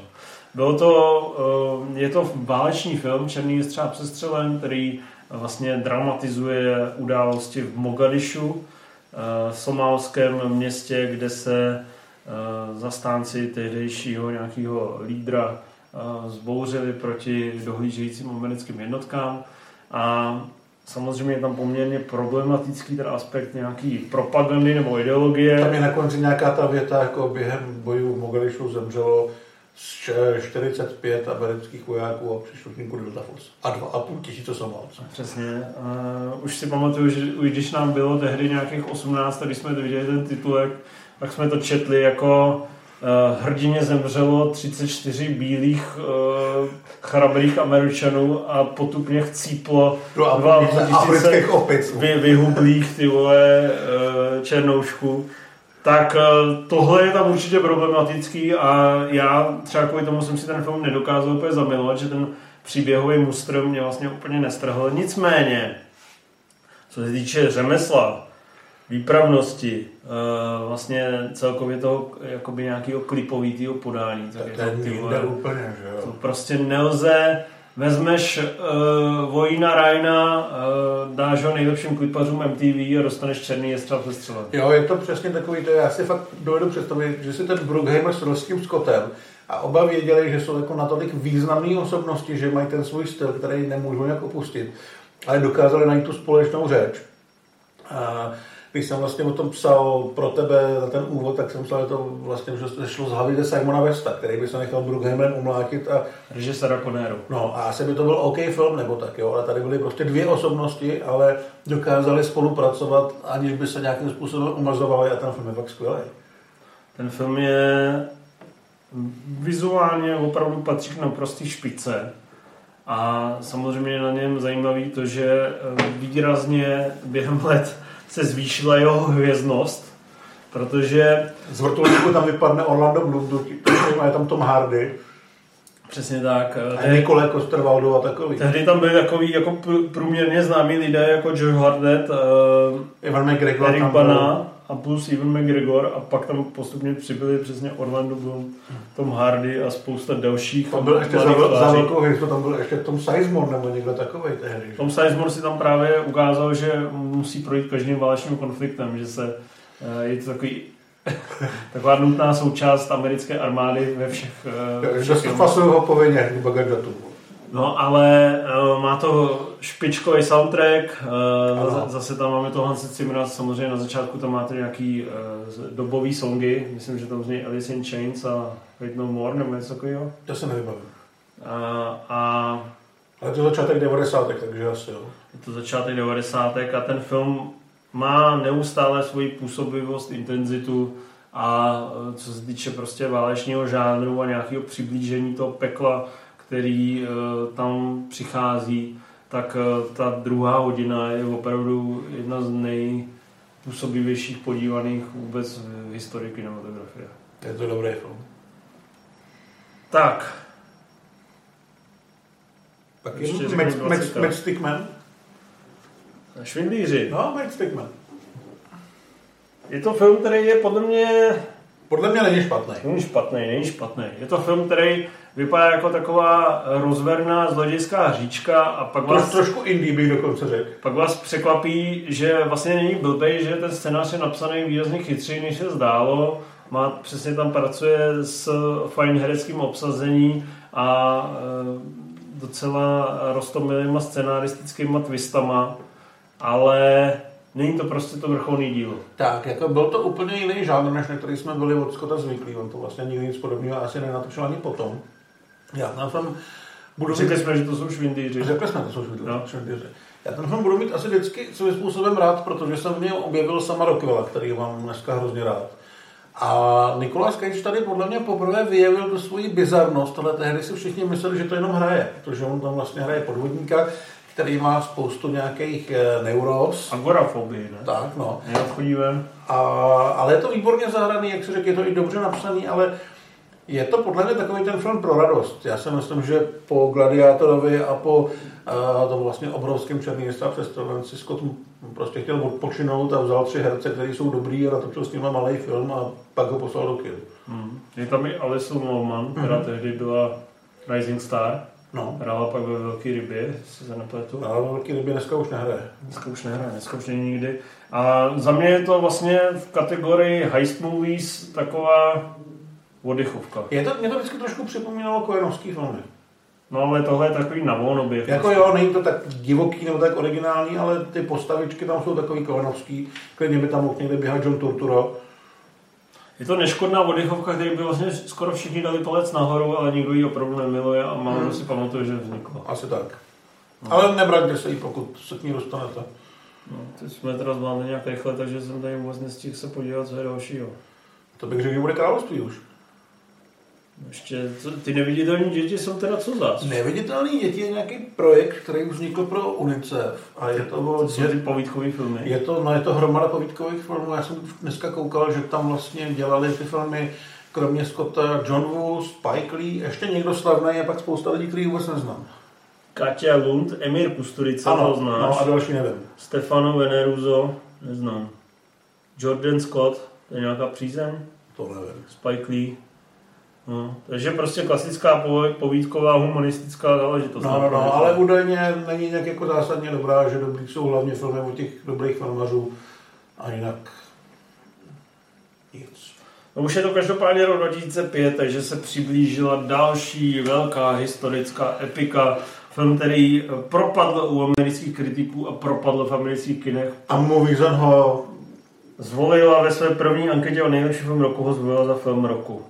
Eh, Je to film, historie nám dala za pravdu. ale je to film, který eh, je přesným opakem toho gladiátora a to se mu stalo smrtícím. Aha. Že právě to nepoužil ty jedno, jednoduchý vzorce, není to ta hrdinská story a všichni tomu vypoč- vy, vytíkali, to není tak jako gladiátor, nás to tolik nestrhlo. Já si pamatuju, To není to přímo čeré hrdinské dobrodružství. z mých prvních velkých článků ještě na Filmpub, kde já jsem tady napsal recenze, protože jsem nežil v Praze a dostával jsem se na projekce. A psal jsem preview na tohleto a řešil jsem tam, že se na to těšíme, protože ty trailery vypadaly skvěle samozřejmě. Do dneška, je, dneška si myslím, že ten s tou kytarou je fakt skvělej. Který se ale skoro nikam nedostal. Tak, no. Tak jsem psal, že se bojím, že ten film bude blbě přijatý, protože se vlastně řeší ten aktuální konflikt na tom Blízkém východě a bude příliš kontroverzní na to, aby na to se šli lidi bavit jako na toho gladiátora. A měl jsem pravdu nakonec. Je to film, který vlastně ten uh, konflikt na Blízkém východě zpracuje z perspektivy, to můžu vyspoilerovat, že se tam vlastně vždycky budou řezat a nikdy to neskončí. Přesně tak, je to 12. století a furt se řežil a on tam vlastně přijde a už mu říkají, už se o to řežil 100 let a furt nic, furt nevíme, no. Podle mě to trošku zahubil Je to tam má to takový pacifistický poselství na rozdíl od toho gladiátora, který si No, no, jasně, krev, no. tak tady to ukazuje, i když se tady budeme řezat do, kon, do nekonečna, tak stejně z toho hovno bude. Tam jsou vlastně ty skvělé scény, kdy se tam objeví postava toho krále Baldwina, myslím, který hraje Edward Norton pod tou maskou. A oni se vlastně chtějí domluvit, ale nemůžou, protože mají pod sebou spoustu těch kreténů, kteří chtějí do té války a prostě do ní půjdou. Takže oni se domluví, že bude mír a nějaký šulin se rozhodne na někoho zautočit, tak to vlastně všechno celý pošle do hajzlu. Ale já jsem nedávno viděl poprvé tu režisérskou verzi, jak jsem říkal, že na ně nekoukám, tak tady jsem se nechal ukecat. A teda strašně jsem si to užil. Vlastně jsem si ani nepamatoval, co tam bylo navíc, protože to tak strašně krásně drželo pohromadě. Že to bylo skvělý. Je to furt skvělý. Hmm. Uh, v čem ti to přijde skvělý? No právě, že mi to přijde skvělý samozřejmě v tom obrovském měřítku a že tam fungují jak ty bitvy, tak ten komorní příběh s tou Evou Green, který je teda ještě zajímavější v té rozšířené i rozšířené edici. Myslím si, že Blum tam není vůbec tak špatný, jak všichni říkají. A... No, tak proti rostou kravu je tam také umilé. No jasně, ale je to taky tak trošku jiná role. A jako myslím si, že výpravně to je fakt gigantický a baví mě tam právě i to politikaření, to, jak to ukazuje, jak ta situace je vlastně strašně složitá a byla složitá před tisíci lety a je složitá úplně stejně i dneska. A přijde mi to jako mnohem chytřejší než ten gladiátor, že prostě můžeš sedět a opájet se tím, jak krásně to vypadá, jak jsou veliký bitvy, ale taky tam můžeš vyzobávat nějaký témata, které dávají důvod k zamyšlení. Ale když nechceš, tak se stejně budeš bavit. Ty bitvy máš zase v různých kulisách a setupech, to je na to moc hezký.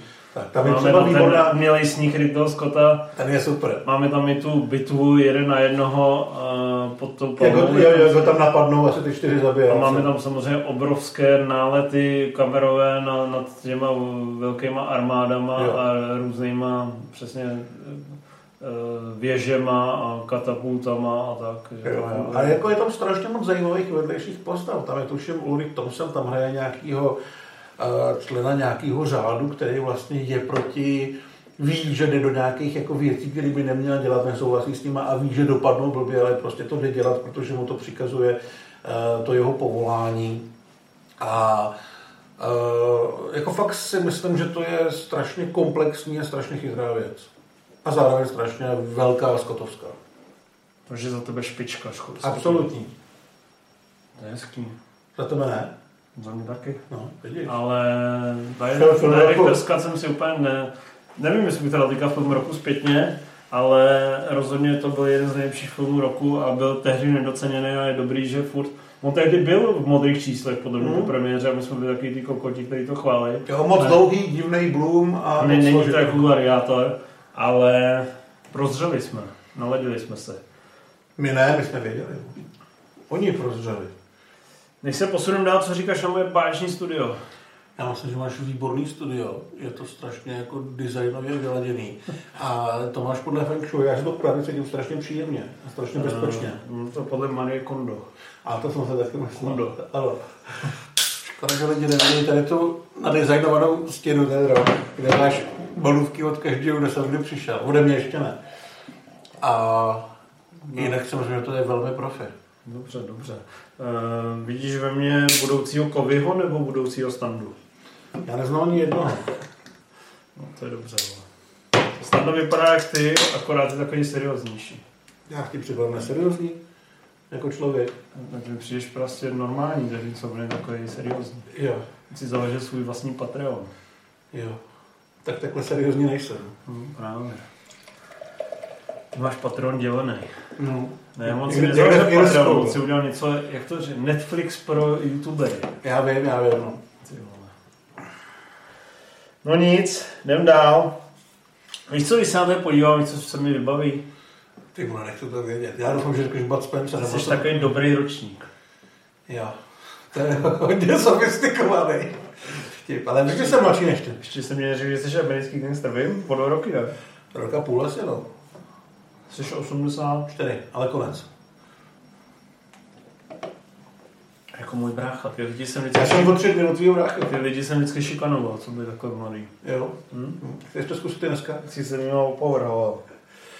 No, dobrý ročník, kdy jsi to viděl naposled, dopovídej. Ale naposled jsem to viděl asi před 22 hodinami. A poprvé taky. Jsem tam vidět? Jo, jsem Chceš tam vidět? Jo, Jo. Nepohnul jsem s tím moc tam. Ne, nepohnul, je to krásný. Dobrý. Uh, kdy jsi to viděl teda? Včera. A jak se ti to líbilo? První půlka mě neskutečně srala. Fakt jo. Ale jako hrozně. Ty nemáš rád okurku v Londýně? Já nemám rád tvoje rasla krava, který legračně padá a má se tomu člověk smát. A má to být takový to, ta, takový to diblíkovsky legrační. Že je to vrcholně oblíbený film uh, Karla Ryšky. Vím, vím, ale taky víme, jaký má Karel Liška vkus. takže Karel to- Ryška má takový latentně homosexuální vkus, jako... Jak víc čurácký, ale asi jsi to nazval líp. No, já jsem Zdravíme Karla Ryšku a doufáme, že se ještě někdy uvidíme, protože poslední dva roky jsme se neviděli. takový ten, že nechce udělat coming out, přitom my bychom měli rádi. Ale uh, jeho žena to snad nevyslyší. Uh, já nevím, proč mu se líbí takovýhle vyměklý filmy.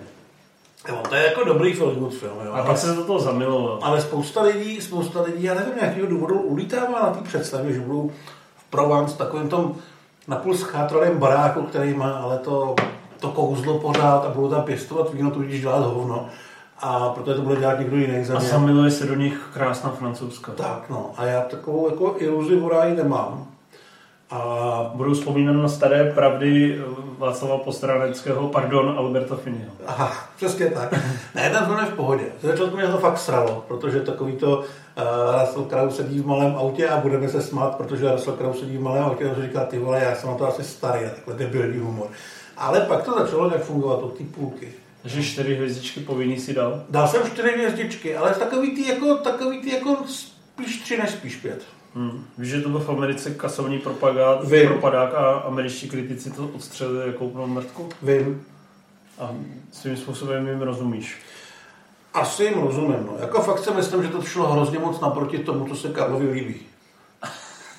Bylo to takové lehce vlezlé. Bylo to lehce vlezlé. No. Ale ten film funguje. Jo, funguje. Jako, Je to takový přesně feel good řemeslo eh, pro všechny generace, jsou tam ty velké pravdy, je tam oddechová zábava, Ale je tam přišlo- romantika, je tam hodně romantiky. jo, ale přišlo mi to až takový jako, až jakoby, až cynicky vytvořený film, že si prostě ty šikovní lidi sedli a jenom si sepsali, co funguje a udělali to dobře, protože vědí, že to umí udělat dobře. Je to vtipný, že když bych si představil, že třeba za mnou přijde někdo, kdo je respektovaný jako Crowe v Česku. Eh, Třeba Ondřej Vetchý, Ondřej Vecký nebo Hinek Čermák mi řekne, mám tady super námět o vaření, eh, o, o vínu na francouzský, eh, na francouzský vinici. Pojďme udělat takový hezký film. A já bych si přečetl tenhle v scénář. Mikulově spíš tady v našich. A já bych si přečetl tenhle scénář a řekl bych mu i dávno před Bobulem, abych mu řekl, ty vole, tohle fakt já nechci. I to je prostě takový vlezlý a debilní. A Ridley Scott a Russell Crowe prostě na to naskočí úplně Ale jako já, nadšeně. já si dovedu představit, že jeden druhýmu zavolal a řekl mu, ale ty vole, mám půl roku volna, pojď natočit nějakou pičovinu, který se nemusíme moc snažit. Něk pojedeme někam, kde je teplo a mají tam dobrý víno a pěkný ženský a uvidíme. No a víš, co tom to nejlepší? Že právě díky jejich angažmá ten film je dobrý. Jo, asi jo. A díky Marion Cotillard. Russell Crowe tam naprosto pasuje, zabírá tam úplně bez problémů, že mu vlastně jde i ta jako lehce rozvrkočená eh, komediální poloha, i ta romantika, i to lehké, lehké drama, které tam občas probleskne. Já jsem třeba nežral ty momenty, kdy hraje toho světáka. Až jsem takový toho, když balí to Marion Cotillard, kdy už jako není kretén z Londýna, ale je ten, je někde v hloubi sobě našel toho, toho hodného člověka, ale připadal mi prostě trochu otravnej a vlezlej a takovej, takovej, takovej trošku uchyl. Volezlej. No, Je to dobrý film. je to dobrý film. Ale po druhý ho ho- nikdy, ho nikdy v životě Nemáme ho i ve VIM. Jako určitě od té doby podle mě, co Karel píše VIM, tak tady je tak od třetího, čtvrtého filmu, který měl na starosti. Karel, Karel, Karel, Karel. Karel, píšeš ty? Karel nevychází mezi lidi a ještě píše takovéhle věci. Já bych napsal dobrý ročník, ale ten tam asi už je vybraný. no, je to feel good pohoda. Je to pohodě, ale Je to jeden z lepších filmů Ridleyho Scotta. je rastla krava. Těsně, těsně na, na to, tu demarkační linii, která rozděluje zrno od Ale jako podle mě, kdybychom vyšli z kina, vy jste mluvili podobně jako Karel, takhle s profackou ještě, ještě v sále. No, on je specifický. No, jako. Co chceš, co chceš od těch lidí. Hele, rok 2007 se posouváme. Americký gangster a já si opravdu myslím, že to je jedno z vrcholných děl Ridleyho Scotta. Mm. A že tady je vidět to, co to umění, který má. Že když vezmeš filmaře za posledních 50 let v Hollywoodu a vezmeš si jejich inscenační schopnosti, co se týče vytváření nějakých, eh, jako oživování nějakých kulis, dejme Hmm. tomu reálných, to znamená nějaký epický výjevy, restaurace, ulice, eh, továrny, tak opravdu on je jenom těsně pod tím Martinem Scorsesim a oni dva jsou na tom pědestalu. Určitě. Jako zrovna, jak jsem na začátku říkal, že k tomu Scottovi nemám až tak nadšený vztah, protože to jeho experimentování s tím, jak zkouší ty různý žánry a občas to dopadne blbě, řekněme, jako třeba ta legenda a podobně, tak tohle to je právě ten opak. Kdyby mi někdo řekl gangsterka od Ridleyho Scotta, tak já vlastně nevím, co si mám představit. A možná bych se bál, že zase experimentuje, vymýšlí nějakou volovinu. Ale ten film je výborný. Ten je, to je prostě velká gangsterská sága, srovnatelná s Kmotorem, srovnatelná s tenkrát v Americe, srovnatelná s tím absolutně nejlepším v tomto žánru. kde vlastně víme, že zrovna v tomhle žánru tvořit něco absolutně to je strašně těžký, protože musíš fandit zlým lidem. A hlavně už toho bylo natočený, všechno už bylo natočený. No, a myslím si, že tohle tady všechno do sebe krásně zapadlo, jako veškerý casting, celý to prostředí, veškerý to tempo, i přesně to, že vlastně nakonec fandíš člověku, co je schopný uprostřed plný ulice zastřelit jinýho. A že mu fandíš teda kurevsky moc. Právě, no. A na konci to má takový jako hezký vědění, kdy zjistíš, že on jako je potrestaný, ale, ale vyšlo z toho hrozně dobře a ty z toho máš radost. Myslím si, že to je fakt skvělý film a jedna z jeho nejlepších věcí. Je to taková tříhodinová gangsterská, mnohovrstevnatá freska. Na jedné straně máš toho gangstra, na druhé straně máš toho policajta. Na jednu stranu máš uh, tmavého člověka v černém obleku na plagátech, na druhé straně máš bílého člověka v bílém obleku, Rasla Kraua. Russell Crowe vlastně jsem natočil hned několik eh, skvělých filmů.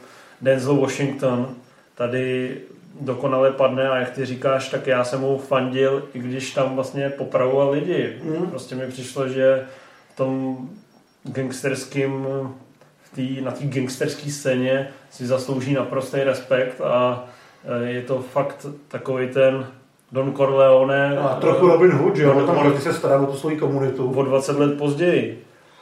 Jsou tam e, velice působivý i ty často i skoro videoklipový odskoky třeba do džungle nebo do jiných měst a do jiných uh, scén.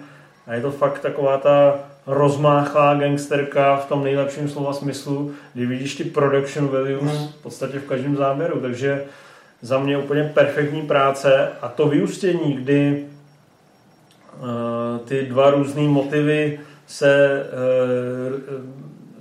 rozličným způsobem prolínají, až se nakonec sejdou, na mě zabírá naprosto přesně. Samozřejmě není to taková jakoby úplně intenzivní a Shakespeareovsky vyhrocená záležitost jako eh, v nelítostním souboji od Michaela Mana, ale stejně jak se to proune a zároveň se to někam posune dál, to mi přijde, že je tady úplně skvěle zachycený a já v tom filmu mám i mnoho ikonických momentů, který, který mi přijde, že si že jsou adaptovatelný na libovolnou životní situaci. Například to, jak Denzel Washington řekne, že si rozhodně nebude brát nikom do společnosti kožich e, z norka a pak se mu to stane osudným. Nevím, jestli si to pamatuješ. Manželka ho donutí se objíst do hezkých kožichů, a, nebo milenka možná, a stane se jim to osudným. Je to úplně podle mě srovnatelný s mafiánama, s kasínem mm. a tady s těmahle Ehm, žánrovými ikonama a milníkama. Já musím to vidět znova. No. Chceš k tomu ještě něco říct? Asi ne. Jo. Víš, že to napsal? Víš, že to napsal? Kdo to napsal? Ten Steven za, za Zailian, co? Zailian, jak dělal Schindlerův seznam. Dělal Schindlerův seznam a právě má vždycky tady tyhle ro, rozmáchlý fresky. Eposy. tyhle eposy. No, takže já bych to určitě bral. Někdo by čekal celý život eh, na to, aby natočil takovýhle film a Ridley Scott má tu výhodu, nebo možná nevýhodu, že v hierarchii jeho opusu to je... Třeba čtvrtý, pátý místo až někde. Desátý. Desátý, no dobře. Ne, sedmý.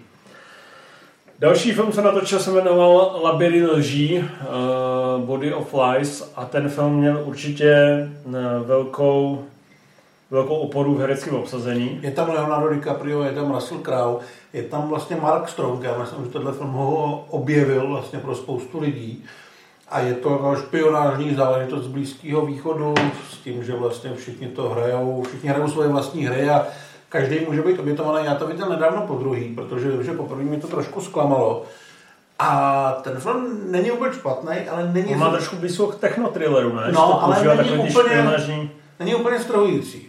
Jo? No. Není, není to takový ten souboj na dálku s Tony Scottem to ne, ne, eh, se Spike do, do ne, ne, lepší. Nepřítel státu Spike to není. Tohle to je takový, já vlastně nevím, v čem byl problém. Ono se tam hodně mluví, DiCaprio se furt z něčeho musí vykecávat. Já si právě myslím, že problém je přesně v tom scénáři, který vůbec není tak přímo ča, jakoby ty filmy, které pracují třeba s nějakou lží nebo s nějakou uh, více zdrojovým... Uh, Interpretací pravdy. Přesně. Tak mají často problém, že jim vlastně spadne řetěz, jak se řekne v české televizi. No, je to možný. No. Tady mě to celý vlastně připadalo trochu třeba jako zelená zóna nebo nějaký pozdější bor, kdyby se z něj vystříhla ta akce.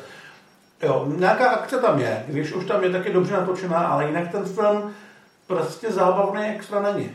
Je potřeba o něj hodně dávat pozor, ale si v něm člověk našel to, co ho zajímá, ale vím, že, to, že mi to nestrhlo ani na podruhý. Hmm.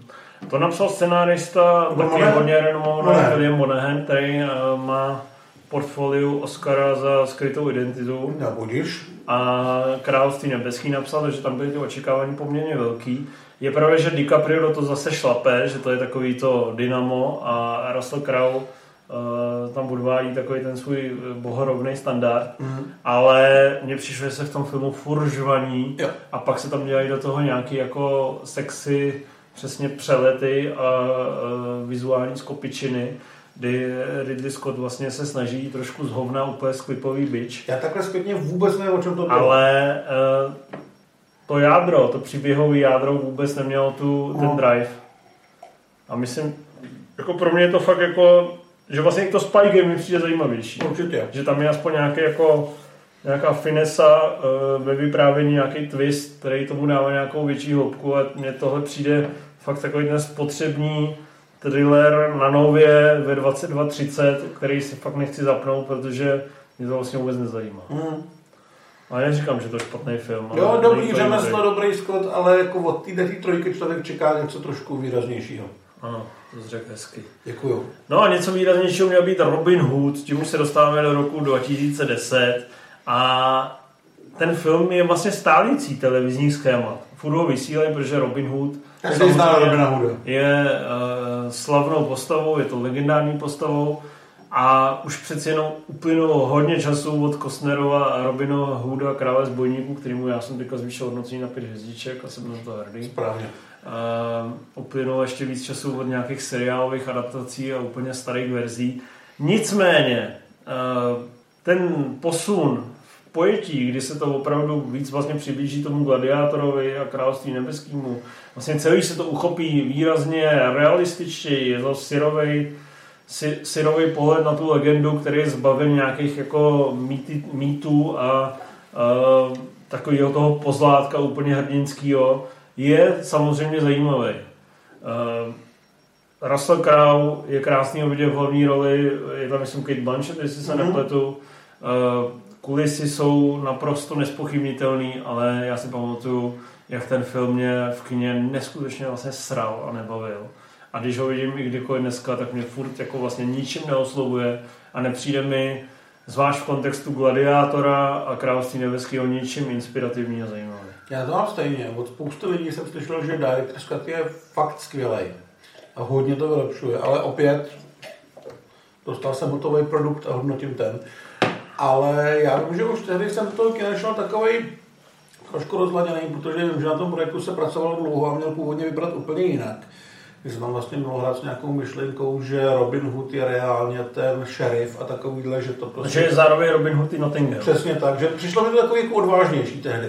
Tohle mi přišlo akorát, což já nemám úplně rád, protože třeba nemám rád Troju, že nemám rád, když se vezme ta legenda a všechno to legendární se z ní oseká, aby vznikl ten, ten jakože historický film. Jo? Troja to dobře připomněl, protože to mělo jít tady v intencích těch té troji a tady v té linii. no. Jako Hud je podle mě určitě lepší než Troja, ale vlastně je to jenom obyčejný historický film, což je málo i na toho Scotta, když těch historických filmů natočil několik a byly rozhodně výraznější a zajímavější. No, takže teď jsme vlastně zahájili éru brodění se sračkou.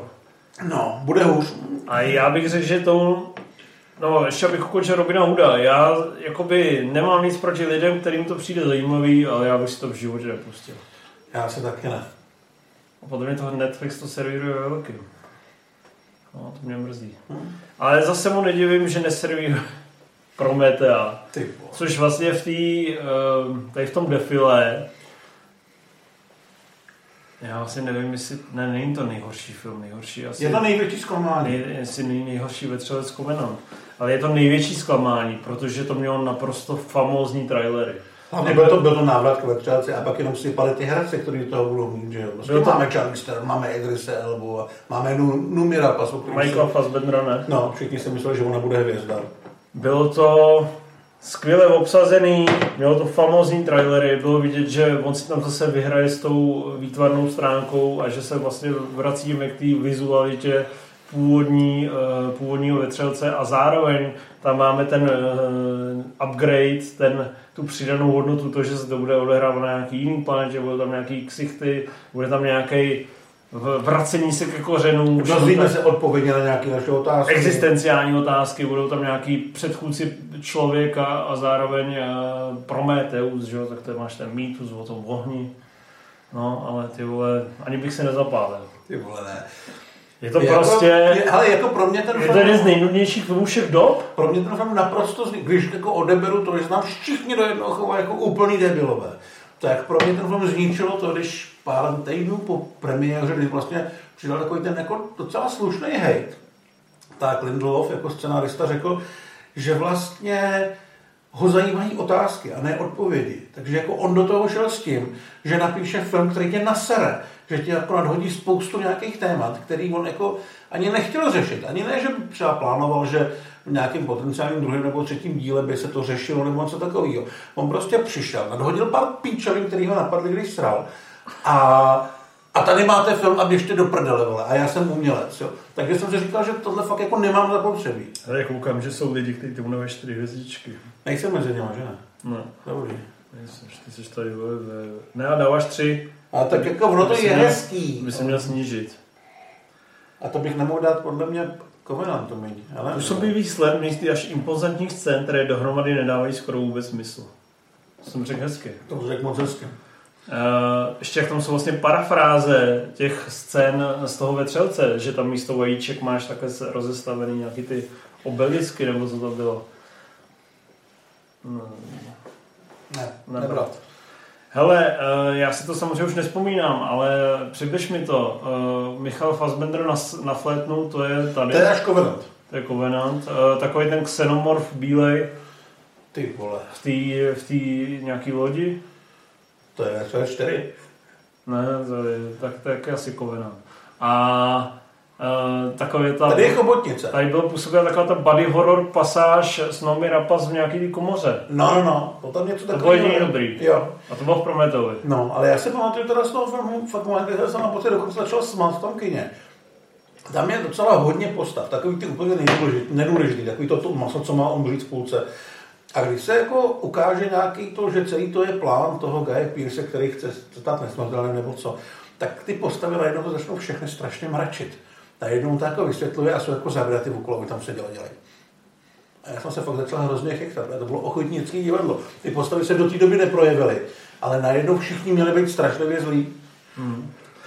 To znamená Prometheus. Já vím, že pár lidí má ten film rádo, ale prostě přiznejme si, je to film, který je hezké vidět na obrázcích, je úplně super, si pouštějí jeho trailery, ale vidět ho fakt nechcete. Já myslím, že podobný zklamání bylo vlastně jenom uh, Elysium žánru. Hmm. Nejhorší rating z těch filmů jsem koukal, že má konzultant. Jako já to chápu. Mně se to taky nelíbilo, ale hlavně to je úplně nejméně divácký film, který on kdy udělal. A on to ví. A ty rozumíš tomu, proč lidé, kteří si vážíme jako Duro Červenáka, Šušika a tak dále, tomu dají čtyři hvězdičky z pěti? Podle mě to je krizi středního věku a s nohou upozornit na sebe, jako ještě jsem tady. Je to kompenzace vlastní nekvality? Ano, nic jiného mě nenapadá. Mě taky ne. Uh, ty anonce toho filmu vlastně byla docela působivá, minimálně kvůli, minimálně kvůli tomu castingu, že tam byli Cameron Diaz, která tam má nejlepší scénu kariéry, Penelope Cruz, Michael Fassbender, Brad Pitt, Javier Bardem. Což a je jako hezká sešlost. Navíc je to podle předlohy Cormaca McCarthyho, který stál vlastně s tou svojí předlohou za Oscarovým tahle zemění prostavy. Já teď nevím, to je podle předlohy, nebo jestli vyloženě psal scénář. Jo, uh, on psal scénář. No, jsem, že to není, že to je původní věc, myslím. No. Ale podle mě to je vlastně stejný případ jako ten Matchstick Man, že to je film pro radost. No, ale tohle není žádná radost. To, no, jako to je podle mě radost sadistická z toho, jak Eh, ty lidi přijdou do toho kina na nový film s Cameron Diaz a Bradem Pittem a dostanou tohle. Promarněný potenciál. No. Já opravdu jediné, co si z toho pamatuju, jsou dvě věci. Natažená struna a useknutá hlava motorkáře. No. A Cameron Diaz, která si honí frondu na... Předním skle od Porsche. No. no, já vlastně taky, no. A pak myslím, že nějak ošklivě skončí Penelope Cruz, ale není to moc v záběru. To znamená, že to má být taková drsná kriminálka s různými přesahy, ale... Je to vlastně strašně nudný film, podle mě. Že jo? No. Já už si hlavně vůbec jako vlastně nevybavu fakt nic kromě toho. No, on- já vlastně, vlastně moc nevím, co, o čem to bylo. On byl nějaký, že jim pral prachy pro nějaký kartely a pak to nějak posral. Já fakt nevím vůbec. Jo. A to takhle, já z toho hlavně pamatuju to, že kdyby k tomu nepřistoupili takhle kokocky, že to fakt mohla být dobrá detektivka, něco jako Sicario třeba. Hmm. Tak to mě teda nenapadlo. Mě to napadlo, že to je celý fakt špatně. No, No, ale, ale, nemuselo být, takhle to ale pak se v nás zbudily nové naděje. Objevila se první fotka z Exodusu. Exodu. Mhm. A Christian Bale, jako- Dočkat strhující biblické epiky, ve které Christian Bale navazuje právě na království nebeské gladiátory a opravdu dostaneme ten velkofilm, navíc předurčený k úspěchu, protože má ty biblické rozměry a e, tu věrovku ti jako tak doručí ve velkolepém hávu během těch vánočních svázků a taky to bylo úplně na hovno. Mně to nepřišlo tak zlý. Fakt? Mně to přišlo taky strašně. Jako, jako, já jsem takhle nějaký 60 nebo tak, jo, ale prostě mi to přišlo velký a vlastně mi to stačilo. To by se líbilo, že se vyholil, jak se jmenuje? Joel Edgerton? Joel Edgerton. Tak Ten jediný je tam podle mě fajn, že hraje takovou tu psychoroli, poměrně temnou. Ten si to evidentně užívá, Christian Bale tam přijde úplně marný. No jasně, no. Ale stejně jako kdo si to dobrovolně pustí. To chápu, já bych to po druhém životě vidět nechtěl. Ale v tom kyně mi prostě ty záběry na ty pyramidy, na ten Egypt, jak se to moře ro- ro- roztáhne a pak pohltí ty armády, mně to přišlo prostě jako epic. To, že to je okolo jako takový, řekněme, konzervativně nudný, tak je, no, ale vlastně jsem, si, jsem se u toho jako, nesralo mě to. Neříkám, že jsem se bavil, Fakt, ale přišlo mi to neškodný. No já tady mám prostě trůdnou sérii čtyř dvouhvězdičkových filmů, což mě vlastně úplně děsí. Všechny mají nějaké svoje kvality, co se týče výpravnosti a řemesla a technické stránky, ale vůbec vlastně nechápu, jak to ten Ridley Scott vlastně nevidí v nějakých fázích své kariéry. Já si právě myslím, že mu to je jedno. Že prostě, že, Že on si myslí, že je to super. Ne, že mu je, je mu je přes 70, on se svý otočil a občas zkusí natočit něco, co by mu toho Oscara mohl získat, což bylo podle mě třeba zrovna tohleto. A, ale jinak je mu všechno uprdele, jinak prostě si řekne, já si chci natočit... Jsem eh, živoucí klasik. No, chci si natočit tohle biblický, historický megafilm, jdem na to. Chci si natočit... Nové eh, desatero přikázání. Přesně, nebo chci si natočit bizarní detektivku, tak ji natočíme. Protože můžu. Já jsem myslím, že on je v této pozici, tak si to prostě jako užívá. On vlastně, že jo, on podle mě ví, že v podstatě chčije na odkaz toho aliena. Ale jemu, jemu, to, jemu to je jedno, protože pro něj ten odkaz není důležitý. Pro něj je důležitý to, kam si to posune. A to, že na ně lidi potom ze všech stran zvou, že to je sračka, proč to udělal, tak je mu fuk. Mm. Protože mu je 80 a takový se mám. To, jsou tvrdý slůvka. Každopádně v roce 2015 přišel jeden z jeho posledních a opravdu špičkových filmů, Marťan. A ten nám zase vrátil optimismus, že přesně když vidíš toho skoro osmdesátníka a vidíš zároveň nějaký nasledujivý film s jakou vitalitou, To je energií, strašně takový živ, živelný, fresh a, zábav. a podle mě, já jsem to doporučoval spoustě svých známých, Feel který, good. který pracují ve školství, ať na to vezmou děcka, protože podle mě to je neskutečně inspirativní film, že prostě vidíš, jak můžeš si z vlastních když jsi na Marsu a nemáš vlastní hovna, tak jsi schopný vyrobit si farmu a jako víceméně fungovat. Fakt mi to přijde jako, že to může třeba v nějaké, když je třeba 11, tak to v tobě může probudit zájem o tyhle ty vědecké věci. Je to naprosto feel good záležitost. Aha. Je to film, který zároveň má samozřejmě tou, s tím svým situováním do, na Mars e, různý přesahy, ať už přesně vědecký nebo vlastně filozofický, když to vezmeme úplně do důsledku. E, je to film, který je do velké míry one-man show Meta Damona, byť tam jsou rů, různé odskoky. Je tam spousta dobrých herců malých rudých. Tam jsou Jessica Chastain, Michael Peña, Jeff Daniels tam je, je tam Donald Glover. Jessica Chastain to naservírovala rok po Interstellaru, ne? Myslím, že ano. To znamená, je to takový spin-off. Jo, je tam Sebastian Stan, tam spousta, je to, já mám rád tyhle ty velký filmy velkých režisérů, kdy on fakt dokáže dát dohromady tu partu, že i ty malinký roličky dá někomu, kdo není hvězdný, ale znáš ho. Jo? Vždycky mi to dělá radost, že mám pocit, že nad tím někdo přemýšlí, že se nespokojí s prvním člověkem, co to uhraje, ale prostě zkusí sehnat někoho, kdo třeba má malou roli vedle kapitána Ameriky nebo něco takového. Marča má velkou výhodu v předloze Andyho Weira, což byl velký bestseller a je to přesně taky kniha, kterou většinou, když rozečtete, tak eh, byť vás jako neobohatí asi úplně filozoficky, tak eh, je to naprosto čtivá a velice úderná knižní předloha. Já ji skoro okolností doposlouchal asi před 14 dny, protože já jsem ji četl a dostal jsem se do situace, kde jsem viděl, že ji nestihnu dočíst před projekcí. Takže jsem to nedokončil, ale mě se mi líbila. A takhle jako audio to bylo taky super. A mám pocit, že 14 dní zpátky v půlce října vyšla nová věc od Vajra, ten spasitel, který, který bude sformovaný s, uh, s Goslingem. Hmm. A je to vlastně svým způsobem sen, když uh, natočíte takovouhle jen přímočarou, chytlavou sci-fi a pak se jí chopí Ridley Scott a opravdu ji podá s takovým tím mladickým elánem a s tou svěžestí. A tomu filmu podle mě vlastně nelze nic moc vyčítat, tím, že vlastně se to ani nesnaží konfrontovat s těma vesmírnýma mm. Odysseama, Interstellarama, je to těma ambicema docela přízemní, je to vlastně příběh jednoho, Robinson, jednoho člověka někde na Marsu, přesně Robinson, který se někde potýká a přitom se potýká s nadhledem a s humorem těmi uh, protlouká se těmi nepříjemnými životními situacemi, které se vám na Marsu můžou stát. Tak uh, je to velice příjemná ale fakt jako ne prvoplánově vlezlá, podívaná, která myslím, že úplně bez problémů můžete kdykoliv komukoliv doporučit a hlavně kdykoliv si ji pustíte, tak vás eh, nechá uspokojené. Jo, to řeknu hezky. No. Takže tohle byla taková, zdálo se být skoro poslední vrcholná chvíle. Pak přišel eh, pán zase, že? Ridleyho Scotta, protože pak přišel pán na držku.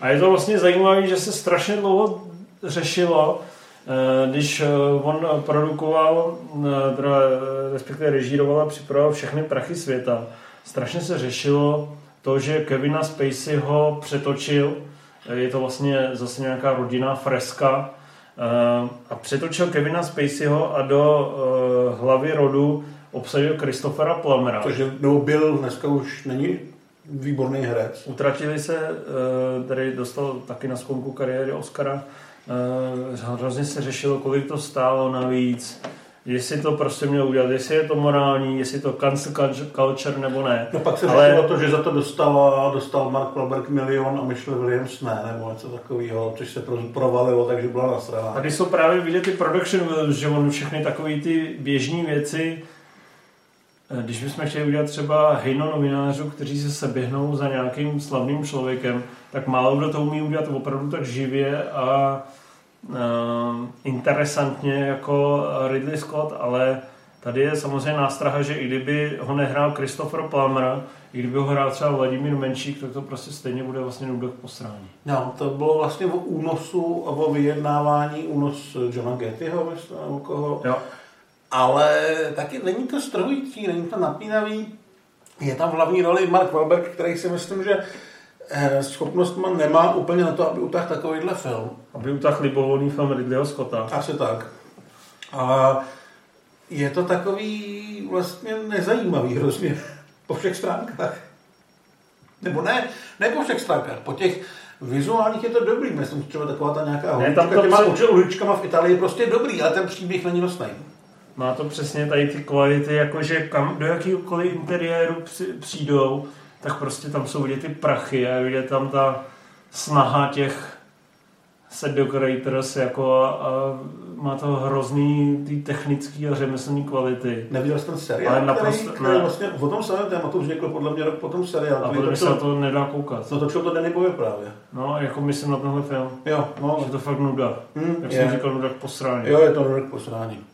No ale pak jsou nudy k posrání, který vás ještě fakt bolej. A to je Alien Covenant. Jo. To znamená, my jsme jako mu vlastně věděli, že ten Prometheus nás nasral, ale pak řekl, že prostě nepustí tomu toho Neila Blomkampa. Neil Což Blom... možná taky byla dobrá volba. Neil Blomkamp říká, že ho k tomu nepustili kvůli tomu, že Čapí úplně neviděl a ne, ne všem se líbil, ale um, asi tomu jde do jistý míry rozumět. A Ridley Scott si řekl, tak toho Aliena udělám já natočil Vetřelec Covenant a tam zrovna Michael Fassbender hraje na flétnu. A souloží sám se sebou, nebo něco takového se pokouší, ne? A je tam, eh, jakoby ono to hezky pracuje s tou přesně, to jsem vlastně asi možná předběhy u toho Prometa, ještě, ještě důsledněji to hraje s tou vetřelcovskou ikonografií a s takovým tím, s těma uh, momentama, který vlastně z té ságy máme rádi, který tam jsou ikonický, s tím Geigerovským designem, kdy tam opravdu, uh, když tam se dají do toho nějakého Uh, no, vlastně do těch, do těch křesel a, a žokejů a jsou tam těch místností, tak to prostě vypadá hrozně velkolepě a opulentně. Jenom, ale... že to vypráví příběh, který nikdo nechce, nechce poslouchat, že jo? Jako o tom stvoření lidstva jinou rasou, kterou vyhladila jiná rasa. No, je to, jak jsi říkal o Duně, že je to navoněný prd, tak no. tohle je prd, který ani nevoní. No, tohle je takový ten prd, co něco nechá to škotátko akorát do těch trenkách a, a sere to. Jakože se le, le, lehce si prosadeš. Lehce si připrdeš. Takzvaný přísed. Ale já vím, že z toho filmu vlastně jediný, co mě opravdu zaujalo a bavilo, bylo, že tam hraje Danny McBride vážnou roli a že se to docela dává. On tam hraje nějakého mechanika, nej, který je takový, takový jako oplácaný, ale takový, takový ten hrdina z lidu, víš co? Takový, který by klidně mohl být na té posádce toho Nostroma. No a teď, si, teď mi, eh, krom toho, že říkáš, že mu je to uprdele, co si myslíš, že zatím je jakoby to, že některé ty látky fakt jsou jako bída? Prostě natočí dva vetřelcovský filmy a obou Já prostě myslím, že tam je jakoby nedostatek té přípravy.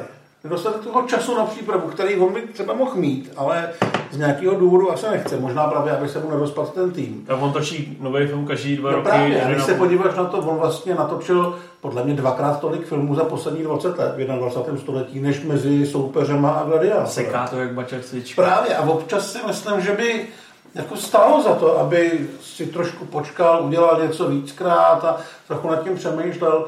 Možná za to může, já nevím, jak jako může být velký produkční nebo producentský dohled u Ridleyho Scotta, což je prostě samozřejmě pan režisér, který když řekne, že to bude takový, tak to takový bude. Takže možná i trošku to ego, že prostě tam není nikdo, kdo by ho, kdo by ho nějak cepoval u toho Brugheimera, že jo, tam jsme to vlastně řešili, u toho Černého jestřába, tam se to sešlo úplně skvěle, ale fakt se nedovedu představit, že by někdo jako ze studia byl spokojený s tím, co udělal s Covenantem, že věděli, že to není asi tak drahý, že to asi vydělá, ale že jim to prostě zabije značku, to přece museli vidět. Jak se jmenuje ta bába, která tam hrála? Catherine Patterson? Tý to zabilo kariéru úplně. No ona je ještě v těch, v, ve zvířatech. Fantastické. No, což je tyhle taky shit. Ty vole, ta holka, ty to... Ale ona má hrozný resting bitch face, ona podle mě všechny sere. Jo. Mm. Ale ona fakt vypadala na těch plagátech, že to bude nová Ripley. No právě, no. Ale povedlo se to. Ale ne, no, jako, já nevím, podle mě zrovna ten Vestřelec je, že to je úplně primitivní film, působí na ty primitivní půly, působí na ten strach, ať už bereme jedničku, dvojku, trojku, čtyřku, jo. Ale to není filmová série, ve kterých chceš řešit eh, náboženské věci a nějaký různé ikony a stvoření světa a takový. Tam se chceš jít bát. Nebo, no, nebo koukat na nějaký, jak to kosej. On si řekne, přeci z toho neudělám ten nový hele. No právě, jako škoda, že mu to nestačí. Hmm. Že kdyby mu to stačilo, tak to stejně nabije přes náma, který to pozvednou sami o sobě. Hmm, jo, jo, jo. No hele, skončíme pozitivně. Uvidíme, uh, Ridley Scott často si dával třeba pak nějakou pauzičku a zároveň vyrukoval s dvouma filmy, zároveň stalo se to v jeho filmografii hned několikrát. On teda dělal nějaký ten seriál, který běžel na HBO Max, už je, jak to jmenuje. Zrovna smrtící kombo Všechny prachy světa a Vetřelec Covenant přišli v jednom roce. Ale byly tady i lepší případy a tím lepším případem snad bude i letošní kombo. Uh, přijde House of Gucci, kon Gucci. Když jak říkal poslední kotor, že tě tady leze nějaký brok, tak mě taky. No to je... To je ten samý? To je ten Mo. To je Bohouš? To je eh, potravinový Mo. Jo. Eh, já často vařím palačinky různým lidem a on se uhnízdil v mouce. To jsou ty palačinky podle Kačera Donalda? Jo, palačinky podle Kačera Donalda, podle mnohých lidí nejlepší palačinky na světě. No, nicméně House of Gucci nebo kolem Gucci, tam si myslím, že je takový ten skotovský parametr, že to vypadá opravdu velkolepě. Je tam to, co jsem říkal, že spolu se Scorsese dokáže nejlíp dělat takový ty davové scény a takový ty dobové scény mm. a mhm. takový ty průlety těma interiérama, kde je 150 lidí na diskotéce a tak. A samozřejmě skvěle pracuje jak s těma kostýmerkama a s těma designérama těch interiérů. Má tady výborný herce. A má tady výborný herce. A teda ten trailer luxusní tou muzikou. Takže já samozřejmě, je to přesně ten případ filmu, kdy Ridley Scottovi naprosto věříte a pak se něco stane. Jo. Ale ten potenciál, že by to fakt mohlo být dobrý, je tady obrovský. Vypadá to nadějně všechny prachy světa, ale i všechny prachy světa jsem se přesně těšil, nebo tady tyhle konzultant jsem se těšil. Aha. Prostě vždycky jsem napsal, je to Ridley Scott, ty vole, to bude zajímavý. No ale jak jsme se dneska řekli, ne vždycky. Takhle zajímavý to je podle mě vždycky. Dobrý ne. Dobrý ne, tak já se samozřejmě bojím, že tohle bude fail, ale když bych si měl teďka vsadit tady od stolu, tak bych si řekl, že to bude v červených číslech a bude to mít 75%. To bych řekl taky. Ale i kdyby to ten film byl, tak to přebolí, protože letos už jeden success byl. Jeden success byl a ten druhý film se jmenuje Poslední souboj a to máme ukázku druhých skotovských možností. To znamená film krásně nasnímaný, krásně výtvarně pojatý. Opravdu, když tam ta kamera maluje ten středověk, tak je to Ten skotovský sníh a ty Přesně. modrošedivý scény. A jako máte tam momenty, které vlastně jsou z hlediska nějaký, e, nějakého vyprávění a dramaturgie zbytečný, ale když to máte fakt tu kamerovou jízdu nebo ten průlet na nějakou tu pařížským předměstím nebo francouzskou vesničkou nebo okolo nějakého hradu, tak si stejně říkáte, ty vole, takhle velkolepý historický film jsem navzdory tomu, že tohle je vlastně komorní látka, neviděl ani nepamatuju. Přesně tak, no. Ten středověk tam je hrozně cejtit. Je tam spousta takových těch vošklivých středověkých lidí. Ale tak hnusný. Jsi Ben Affleck a s jeho příčiskem, Ben Affleck je tam cool. protože hodně prcá. Až se budu někdy, někdy holit, tak chci mít takový ten pěči chlop, jako má on. Ben Affleck tam hodně prcá, má tam hrozně hezký holky. Ale podle mě se tu roli, jako, ta role mě strašně bavila. Je taková oslizlá. Je taková oslizná, ale on to ví. On to ví a moc si ji užívá. Nicméně eh, ten film je opravdu velice chytře napsaný a myslím si, že nejde o to, jestli jak moc je nakloněný ženám nebo na, jak moc může být bránej v eh, nějaký korelaci k mýtu. Já bych ani Ale- neřekl, že to je o ženách. Já bych řekl, že to je o mužích, kteří jsou kreténi. Muži, kteří nenávidí ženy. Ale eh, je to moc hezky vystavený scénář a fakt si myslím, že je to jeden z nejzajímavějších scénářů, který byl napsán a já úplně vidím toho Damona a, a Afflecka a z toho župeniče, nebo jak se To je jmenuje, no. jo, tak tu slečnu, tak uh, úplně vidím, jak eh, to psali a pak si řekli, kdo by tuhle středověkou látku mohl zrežírovat. Já se volám Ridleymu, já jsem dělal Marťana. Pak si řekli, ty vole, Ridley Scott, ten měl docela dobrý, jako ty středový kulisy. A pak ho jako na to oslovili a bylo to super. Já bych byl hrozně rád po tom, jak ten film komerčně naprosto strašlivým způsobem propad. Myslím si, že takovým tím způsobem, že to ten žánr zabije třeba na dalších deset let. A pokud bude žít Ridley Scott, jako zase oživí gladiátorem. Ale... Gladiátorem 2. No, ale doufám, že to půjde na Oscary a to tam uspěje. Byl by to ten film, který by mohl. Myslím, jak tematicky, tak kvalitativně. Tady se sešly ty témata, které oni mají rádi, ale zároveň tam jsou ty kvality, které máme rádi my. A já si myslím, že se to na ty Oscary nedostane. Ale, Jako, myslím si, já, že... já si to taky myslím, ale byl bych rád, kdybych se plet. A psal jsem to i na, na Twitteru nebo na Facebooku Pavlovi Sladkýmu, který to vyhejtil.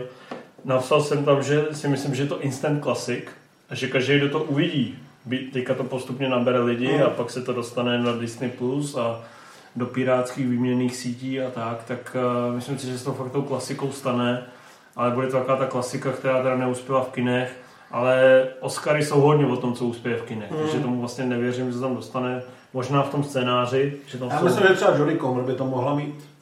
Jodie Comer je tam teda nádherná a i velice jako šikovně hraje. Ale Je to pravda. já vlastně, co jsem se o tom filmu bavil asi se třeba lidma, s tebou vlastně ještě ne, protože jsi to měl čerstvě, ale mluvil jsem o tom s Kocourem, mluvil jsem o tom s Judem a ještě s někým a všichni říkali, že to vedník zraje a jde to nahoru, to hodnocení a, ten, a, a ta radost z toho filmu.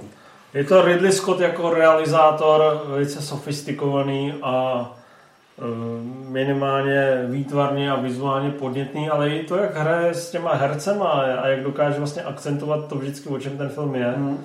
je, jak jsme si tady ukázali dneska v polovině případů, velmi podnětný. V polovině případů na to se snažíme zapomenout, ale rozhodně je to jeden z nejvýznamnějších režisérů všech dob A jako je fascinující, že v tomhle věku dovede natočit film, který je takový živelný, energický a jako plný kreativity. A já myslím, že je dobrý, když natočí půlku sraček, nebo třetinu sraček a půlku průměrných filmů, ale hlavně, že tam má těch 10 highlightů, mm. nebo 5 totálních highlightů a totálních píků těch žánrů, že to je, o čem se taky nemá. On, a ono to, ono, to, ono to má svý kouzlo, když prostě natočí bílou smršť a G.I. Jane a už ti říká, že prostě je vle, nazdar. Vle, máš rád comebacky. A pak dostaneš toho gladiátora, máš to radost. Hmm. Takže máme ho rádi a až jednou umře, což se snad dlouho ještě nestane, tak mu napíšeme oslavnou novinku, možná i téma, budeme říkat, že... Ne, napíšem stejný článek jako Connerymu. Jeden z režisérů, který nás formovali a kteří v nás zanechali to nejsilnější dědictví. A on formuje, že už tři generace, že jo? On formuje už půlky 70. let. Formuje 40 let, takže jen co tohle doposloucháte, puste si nějaký film Ridleyho Scotta. Myslím si, že... Nepouštějte, se, nepouštějte si Covenant Bůh vás bude mít rád. Tak dík. Zdar. Zdar.